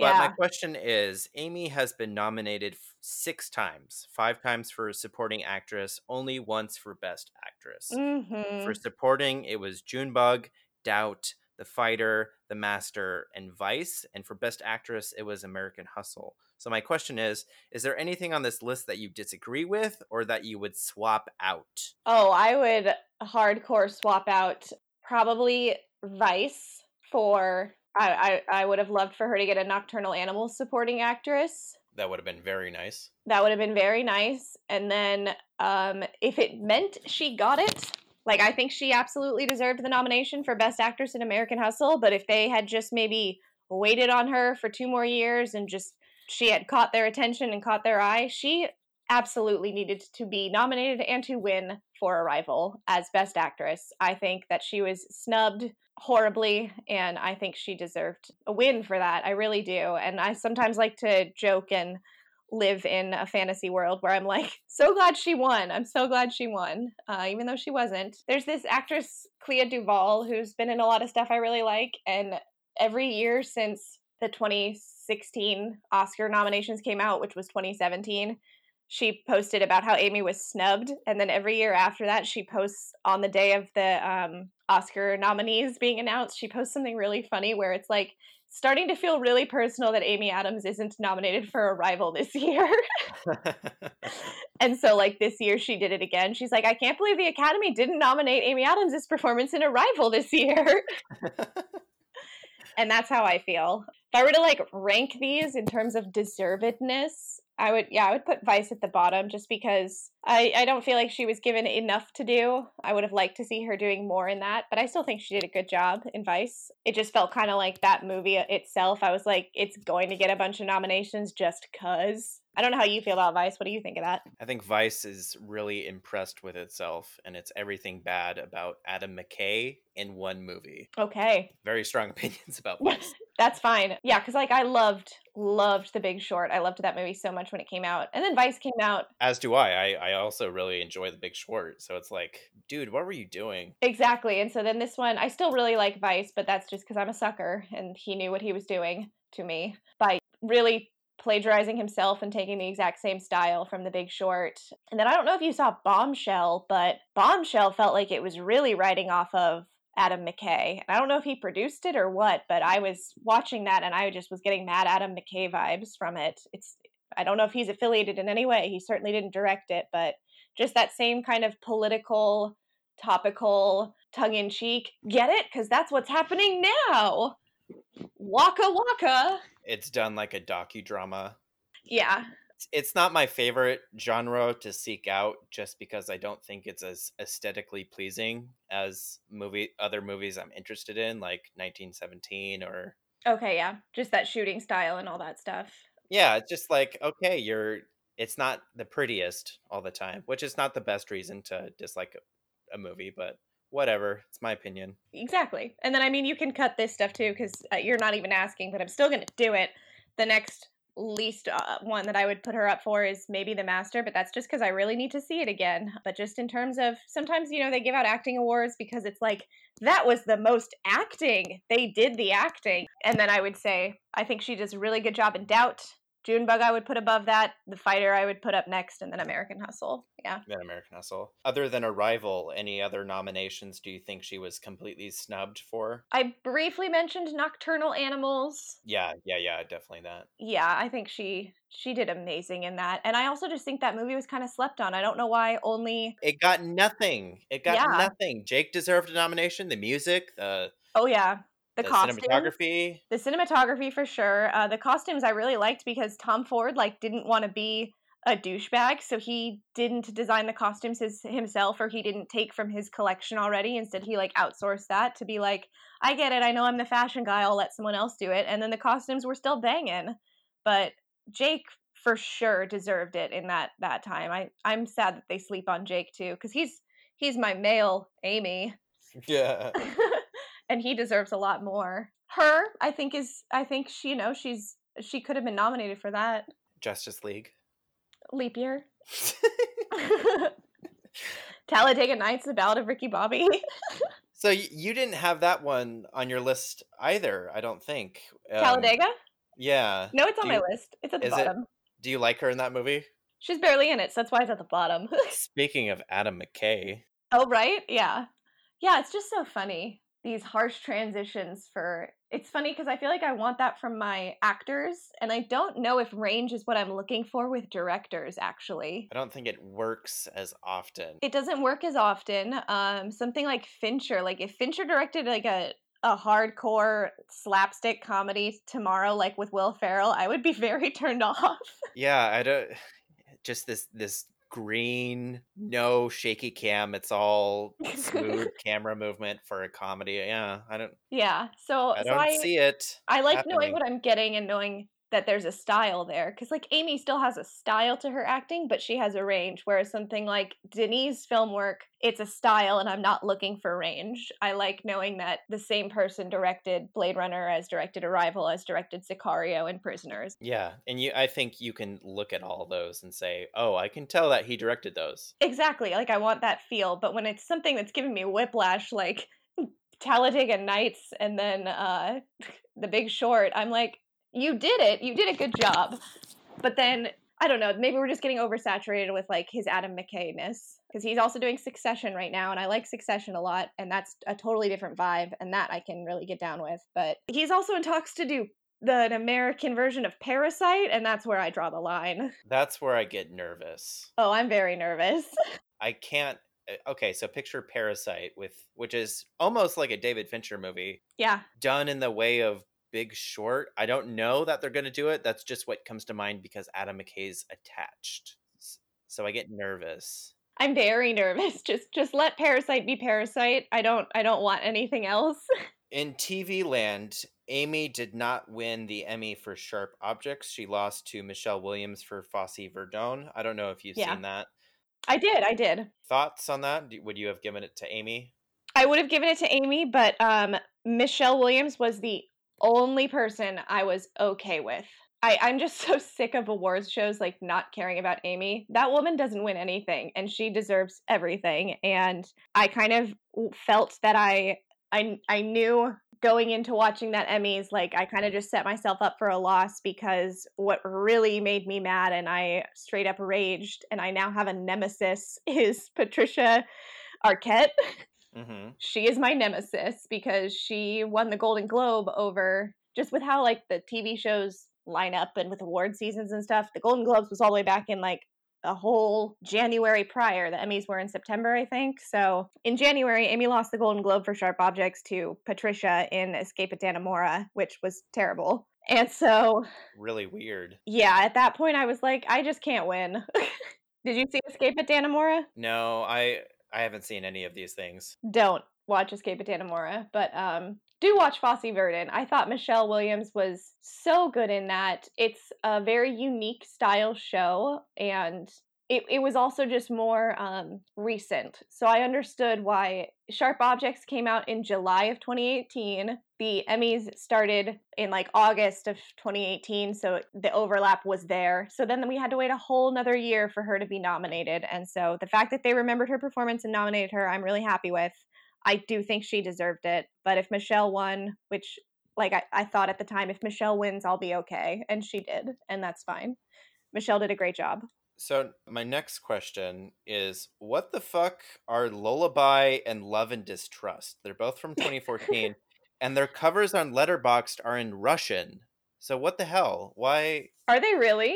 they Lullaby's, are. Lullaby's not. I'm looking at it. Well, Distrust was at least. You know what? Sometimes they like they load again and they change. Lullaby was a horrible snooze fest about this guy who I guess is famous, Garrett Hedlund. That's a guy, right? Yeah, he was in uh he's the Tron 2 guy. Not that that's a ringing endorsement, but he's done some good stuff. There's a sequel to Tron. Tron Le- you've seen it. It's called Tron 2. Tron Legacy? oh, okay. I, I thought it was called I thought there was a sequel to that. No, Okay, gotcha. Anyways. not yet. Looks at the camera hopingly. There's um oh you want that? No. Okay. No Anyways, it's just about like this guy who like returns home because his dad is dying and then it was just kind of like quirky indie drama where he's in the hospital visiting his dad i think his dad's kind of like come and go at times and then there's like this little girl in the hospital who has cancer and she's you know oh my god i'm gonna punch myself and she Oh, you know. you know, she's like, um, We are like this. we are like this. Yeah, she and him have this whole scene that just at that point in the movie, I was like, wow, whatever man wrote this is just patting himself on the back, being like, this is my indie drama. Because the young girl who has cancer is meets him in the stairway and she's like, Can I bum a smoke? And it's like she wants to smoke because I'm dying anyways. And then it turns into her like asking him to kiss her and she's like, I'm dying, you should kiss me. And it I was like, This needs to slow down. What is happening? That sounds like a parody of an indie movie. It it was really bad. And then I'm sitting there waiting the whole time. Amy comes in in the last scene when I think his dad is either his dad has just passed and he's wandering the streets of New York or his dad is going to be unplugged in the morning. I don't remember it at all, but he's walking around New York City and he runs into his ex, who is Amy, and the two of them sit by a fountain and have a heart to heart. And for some reason, Amy's costume looks like she's wearing pajamas, and I just, it was bad. How's her performance in it? uh, not memorable probably because she was like oh hi you're here you know what i would equate her performance to i would equate her performance to uh the two listeners are like two of your listeners are going to get this. Is her name Sandrine, the Sandrine character from Almost Maine who runs into that guy in the bar. Oh, the one that Andy played. Yeah, and it's like a character who runs into their ex and it's it was only one scene of like I've I've run into you. How are you? Oh, things are bad. You'll get through it and that was it. Really bad. Did she owe someone money? Why is she in this? Um, I also think this is one of those movies that had a delayed release where it was probably filmed prior. But then again, there's also like big stars attached to it. Like like I like Richard Jenkins a lot. He's he's fun all the time. And then um have you seen how off his rocker Terrence Howard has gotten? Yes, he thinks that two plus two equals five. Actually, I'm pretty sure he thinks that two plus two equals like is it five or is it two? Or it was one plus one. E- I don't. It was. He's insane. He's crazy. it was one times one equals two, and he, me and Kayleen one night we we had um I think we had um like we A were Terrence making- Howard movie fest. Oh no, not not that. We watched two different talks. We watched his talk that he gave at Oxford, where Oxford, you can tell clearly was like, "What's happening? Kick him off the stage. Get him out of here." Did he sneak in? Why was he speaking at Oxford? he was speaking at not even like an official commencement type thing or an official meeting. It was instead like a student union. Like students brought him in and he agreed to speak to these students. And these young Oxford students are literally fighting him. Where my favorite aspect of it was one woman is like, one times one does not equal two. And all these kids have British accents and they sound smarter. And she's like, if you have one laptop, one time, you don't have two laptops. And he's like, Yes, you do, though. One laptop, another time. And she goes, No, you just said another. I'm saying one laptop, one time. And he goes, No, because it's one times one. And you add those together and you get two. so, anyways, Kayleen and I got really drunk and we watched the whole thing. And it was hysterical. we had so much fun. I guess uh not being in the Marvel universe really broke him. I think I think maybe he just had too much time on his hands after that. It was like all that time when Don Cheadle was filming all those movies, Terrence was like, "What do I do with myself? I guess I invent new math." There was a big article on him in Rolling Stone. We're way off topic by the way, but who cares? I don't care. there was a big article on him in Rolling Stone because that show Empire is really popular. And I read it and I was like, oh, he's legitimately crazy. Mhm. Because in addition to the one times one equals two, he also, to solve his new math, he's making, he's folding these crystals all day. Yeah. like, making tinfoil sculptures. He's, he's nuts. He's He's crazy. insane. Not enough people know that Terrence Howard is insane that SDSU, they have that big chalkboard, that the public chalkboard at the student union. I wrote Oh. one times one equals two. You knew about Terrence Howard all the way back then? Yeah, that's that's when the article was. Holy crap. wow, I did not know it was that long ago. Wow, me and me and Kayleen are like we're bad fans of Ter- T. Howard. We didn't find out till 2019.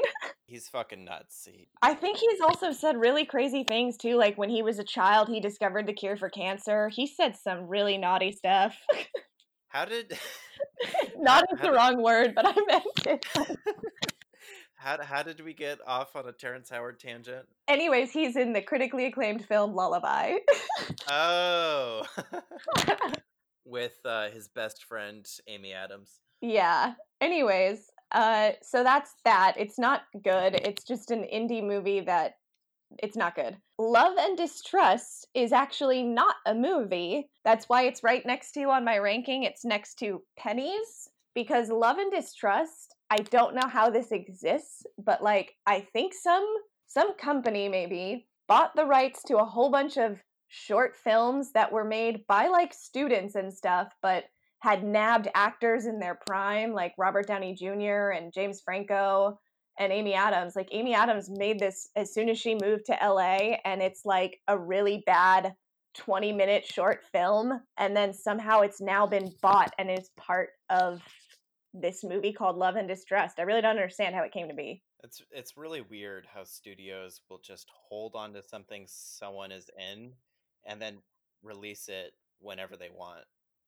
I don't like it. I don't like it either. This thing isn't even from a studio. Like it was a straight up student film. Uh, yeah, they acquired it somehow. Or not even student, but short film. It's it's only twenty minutes, so it's not as though it was a full blown movie that was just waiting to be released. Like that's how I think um, Moonlight Serenade was. I think that was made very early in her career, and they waited till she had a couple Oscar noms under her belt to let it out. I feel bad for some actors like publicists, where it's like, no, no, please don't let that happen. Oh, but you you signed away your life. We're allowed to do that. Yeah. So Pennies is really bad. Amy's like a and this is what love and distrust is. Amy is like a woman who works in a diner, and this man shows up and it's like, We got your daughter. We're going to kill her unless you give us the money. And she's like, I just need more time, please. And then, like, the whole day goes by with her daughter having been kidnapped, and yet she's still working at this restaurant to, like, make enough money to save her daughter. And a bunch of weird things happen. Like, at one time, somebody leaves a wallet behind and she like picks it up and debates whether or not like to keep the money in it to save her daughter and instead she feels bad and runs outside and returns the wallet. That's pennies? That's pennies and then amy adams's husband is actually in it. Was he even an actor?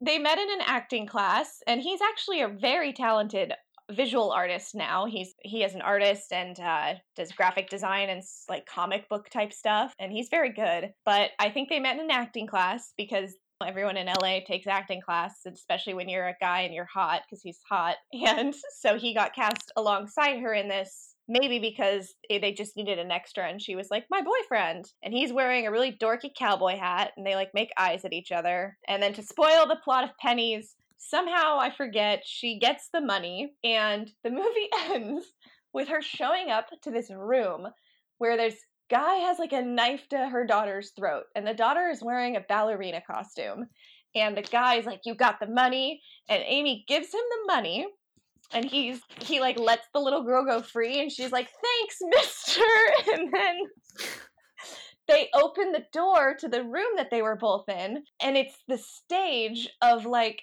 a ballet performance and the daughter runs out to do her performance and like amy and the guy who was just like holding her daughter hostage like smile at each other and she leaves. Maybe i'm too stupid for it. Maybe it was ahead of its time. That sounds like some deep shit actually. yeah. We're getting close to the end. This okay. question i'm going to ask and i also want to answer it before you give your answer. The question is do you think amy has gotten shafted career wise and I think she definitely has. I don't understand how she is super talented and people aren't just giving her movies all the time. Jennifer Lawrence can be can make fucking joy, but Amy Adams can't make something great with a bunch of talented people. I don't understand.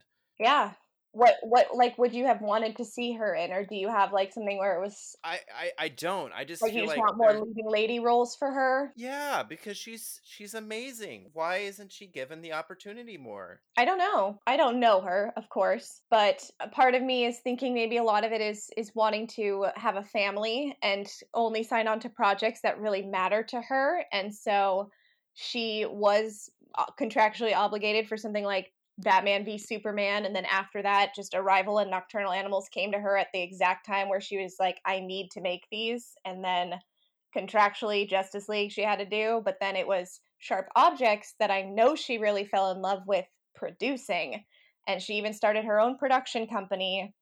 And now, just in a lot of interviews, she said like she loves so much discovering and finding new talent and so I, I wonder how much of it is her not wanting to accept every single project, but I, I do agree with you in that she has been so slept on, and it makes no earthly sense to me how she has not yet won an Academy Award.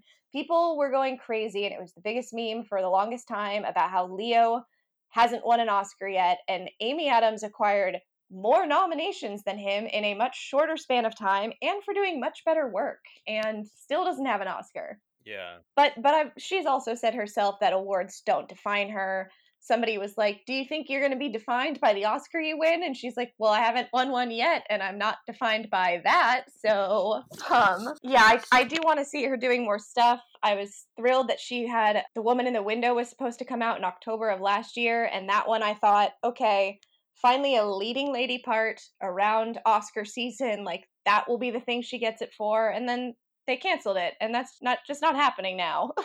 Mm-hmm. um because they moved it to may and so now what i'm hoping for is they move it again to like november and since only two movies have come out this year maybe she will win Uh, but isn't the talk that it's really bad? i think it's going to be really bad which is strange because i'm assuming you like joe Wright, don't you I do, but his last three movies have not been great.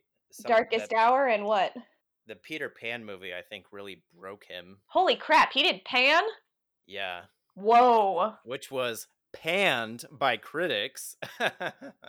what does that mean panned? You've never heard that before? panned like panning for gold No, like it was. You've never heard that before? Like something was universally panned? no thank you for teaching me something today Yeah, it's a it's a good movie term. love it okay yeah that sounds about right But yeah, he hasn't made anything as good as like his first four movies. p and p Pride and Prejudice, Atonement, Hanna is fantastic. Not enough people talk about Hanna. No, they don't, and I've been re- wanting to rewatch it. Um, I only saw it in theaters, and like it's people love it, so I'm kind of I'm wondering. At least like people on like all the blogs that I follow and stuff, they they go gaga over Hanna, so maybe I'll check that out. It's good. I recommend it. Yeah, uh, just with Woman in the Window, I just think as a plot, it cannot be good because it is plagiarism. It is through and through Rear Window mixed with The Girl on the Train. So it could have just been called like The Girl in the Rear Window, but instead they changed it. And I'm disappointed that that's what she signed on to work on next. However, there was a lot of praise for that author from Gillian Flynn, and I just think with the small circles of sharp objects, like it made sense for her to go to that one. And I like the cast, and maybe Joe Wright could do something with it, but it unfortunately tested so poorly with audiences. But I agree, she deserves to just be in something like like what's come out recently that everyone just went. I would love to see her in like an Ari Aster movie. I don't know if she would do that, but I would like that. I don't think she would. I don't I, think she would either. I did make a list of writer and directors I'd like her to work with. Is Um, Fincher at the top? Because I would put that there. oh, of course, he definitely is. I would love for her to work with Paul Thomas Anderson again. Mm-hmm. Alex Garland, who writes Oh, love it. good roles for women, and I would like her to work with Spike Jonze again. I like all of that. And I'm just trying to like think of, of movies recently that have come out in the, just the past couple years with like really strong female performances and like I think she could have done um I love Frances McDormand in this, but I think she could have done a really good job with like um a three billboards outside Ebbing, Missouri type role. I don't know what else has come out recently that she could have done, but just the stars didn't align. I think she could be up for so many roles. Like she could be up for a lot of the roles that other people are. Like Natalie Portman is never taking supporting roles and stuff like that. She could have played a lot of things that Natalie has played even though she's older. I think she still has such a youthful look about her and I think she has such range that I I can see her being put in in almost anything that's come out, you know. Cut me saying you know before I punch myself in the face. I'm gonna leave them all in. I'm gonna name the episode you know. Uh, name it something like that sounds Minnesota, like, oh, Courtney, don't you know? I actually, I think my title is great. I'm gonna call it Amazing Amy. I love it. Please do. Please do. Cut out all the times you said Courtney and change my name to Amy. Other than Woman in the Window, is there anything that she's doing that you're excited about coming up Ron Howard's movie called Hillbilly Elegy. with Glenn Close, right? Oh, is it Glenn Close? I think so. It is. Okay, yeah, okay, that confused me for a second. I read that book, and so that confused me for a second because Glenn Close is supposed to be playing, mm, it says Mama, which is the grandma, and I was like concerned at the first second that that meant mother because, yeah, it's about, uh, he's an author now, but he was somebody living in the, um, I always say the name wrong, Appalachian Mountains, but then some people call it Appalachia. I like yours better. Okay, so it's living in the Appalachian Mountains, and um, he had to be raised by his grandparents mostly because his mom, who Amy will be playing, um, was a drug addict, and also just they were very destitute. And it's it's one of those kinds of sagas, and so it's going to be a very gritty Amy role. Again, though, with you saying just how she gets kind of slept on and everything, this isn't even made to be a full movie like out in theaters. It's going to be um, a Netflix film, and again, it's her getting a supporting character of now she's old enough to play like a mom and so i i do want to see her where she is the leading lady and it is an amazing director an amazing script it is something like Arrival. Just give the woman the recognition she deserves. My goodness. Give her some good parts. I mean, people were drooling over Jennifer Lawrence, and Amy Adams is so much better than Jennifer Lawrence. So much. I think I think we've reached the end. Oh, that was question 23? So there is a question 23, but it's the the question that I end every episode with. Do you have Gotcha. any more comments about Amy Adams before we end it? Amazing Amy, am I right? She's the best. She's the best around. Around. She's never gonna win an Oscar. She's Shut the best. up. I just want her to. She will. Yeah. I just I get the feeling that I'm gonna then be disappointed. Like this year I was concerned. Sorry, last year I was concerned. I was like, don't give it to her for Vice. That's not her best work, and it's supporting. As much as I want her to win an Oscar, I was I was still happy she didn't win for that role. hmm just because you want it to be for their their best work and you want to be excited about that. Like Joaquin Phoenix winning for Joker. He never won for anything else, did he? No, I hate it. what would you have given it to him for? The Master? The Master. Uh, yeah, I think he deserved it for the Master. Or her. Or her. Oh, for sure. So, what are you watching and reading during these COVID times, Courtney? Wonderful. Um, I am excited to talk about that because I'm, I'm watching two very British things and I feel like you'll like that. I like the Brits. You like the Brits. I just, and I'm excited to talk to you about this thing because it it's relevant to your interests, as they say. The first one I'll just keep very short. The third season of Killing Eve started around my birthday, came out the day before my birthday, which was awesome, and I love that show. hmm There's only two seasons so far, both are streamable on Hulu, and it is so funny, so thrilling, great characters, and it's just a hoot. I, I love it. It's such a good show. Um, so I've been watching Killing Eve. And then the other one that I've been watching, one episode a night, and the first season only had six episodes, and the next season I believe only has five, is the British series Utopia. Oh, wow. Yeah. With- I, yeah.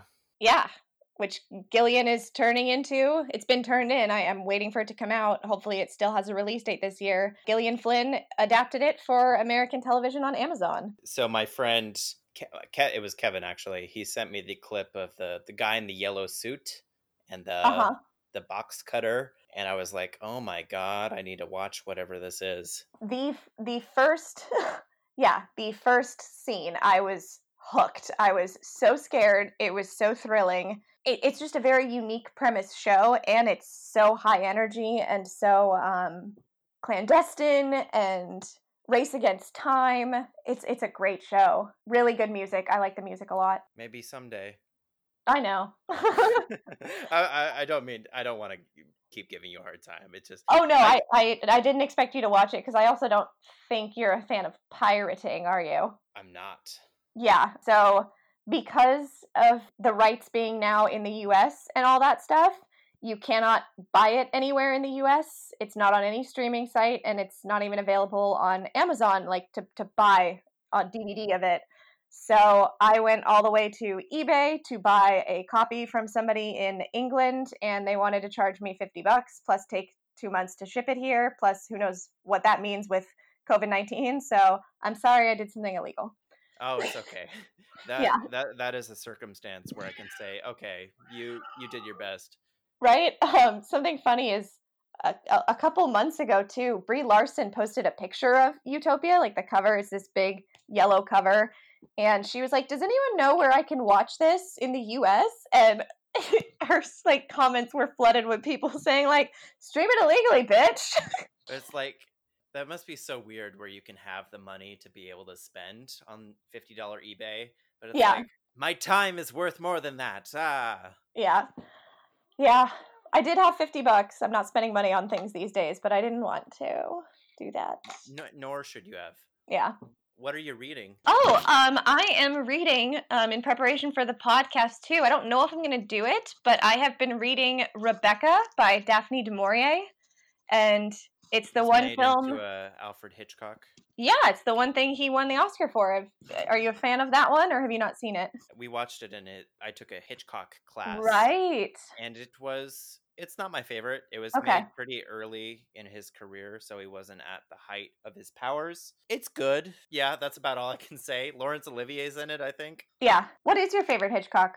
Ooh, probably be a tie between, and I know you don't like either of these movies, but Rear Window or Vertigo. Okay. He also did one called Rope. I love Rope. You suggested that to me. Yeah. Yeah. That one that one is pretty relatively unknown, Mm-hmm. and I like that one a lot. I I liked how simple it was. It's all in one room. It could have been a play, and I like how short it was. I just felt like I was I was gobbling up ninety minutes of Hitchcock, and it was great. David Fincher famously said Hitchcock made 9 million movies and people only care about 6. I care about 10 of them, probably. That's so funny. Trying to think of what what six of them you care about, or ten of them. You would have to be looking at his filmography to guess them, I think. As would I. I don't remember. Yeah, I think I've only seen four. I've seen Psycho, Rear Window, Vertigo, Rope. Oh, and I saw Notorious. He did that, right? he did. Okay, five. Boom, baby. He did the Biggie Smalls biopic Notorious. He was way ahead of his time. Yeah. I want to talk about two things I watched. One of them is relevant to you because I watched the film adaptation of My Friend Dahmer, which is a graphic novel that you lent me. Oh, I was gonna say, is it relevant because I practice cannibalism? No, you you gave me the book. I totally did give you that. I forgot. Oh, and that makes sense. You were your letterboxd review was about like the source material and stuff, and I was like, oh, Daniel's read that. I'm stupid. Yeah, you gave it to me. yeah, totally. And the movie is really bad. I've I've seen it now. It's so bad and I dislike it.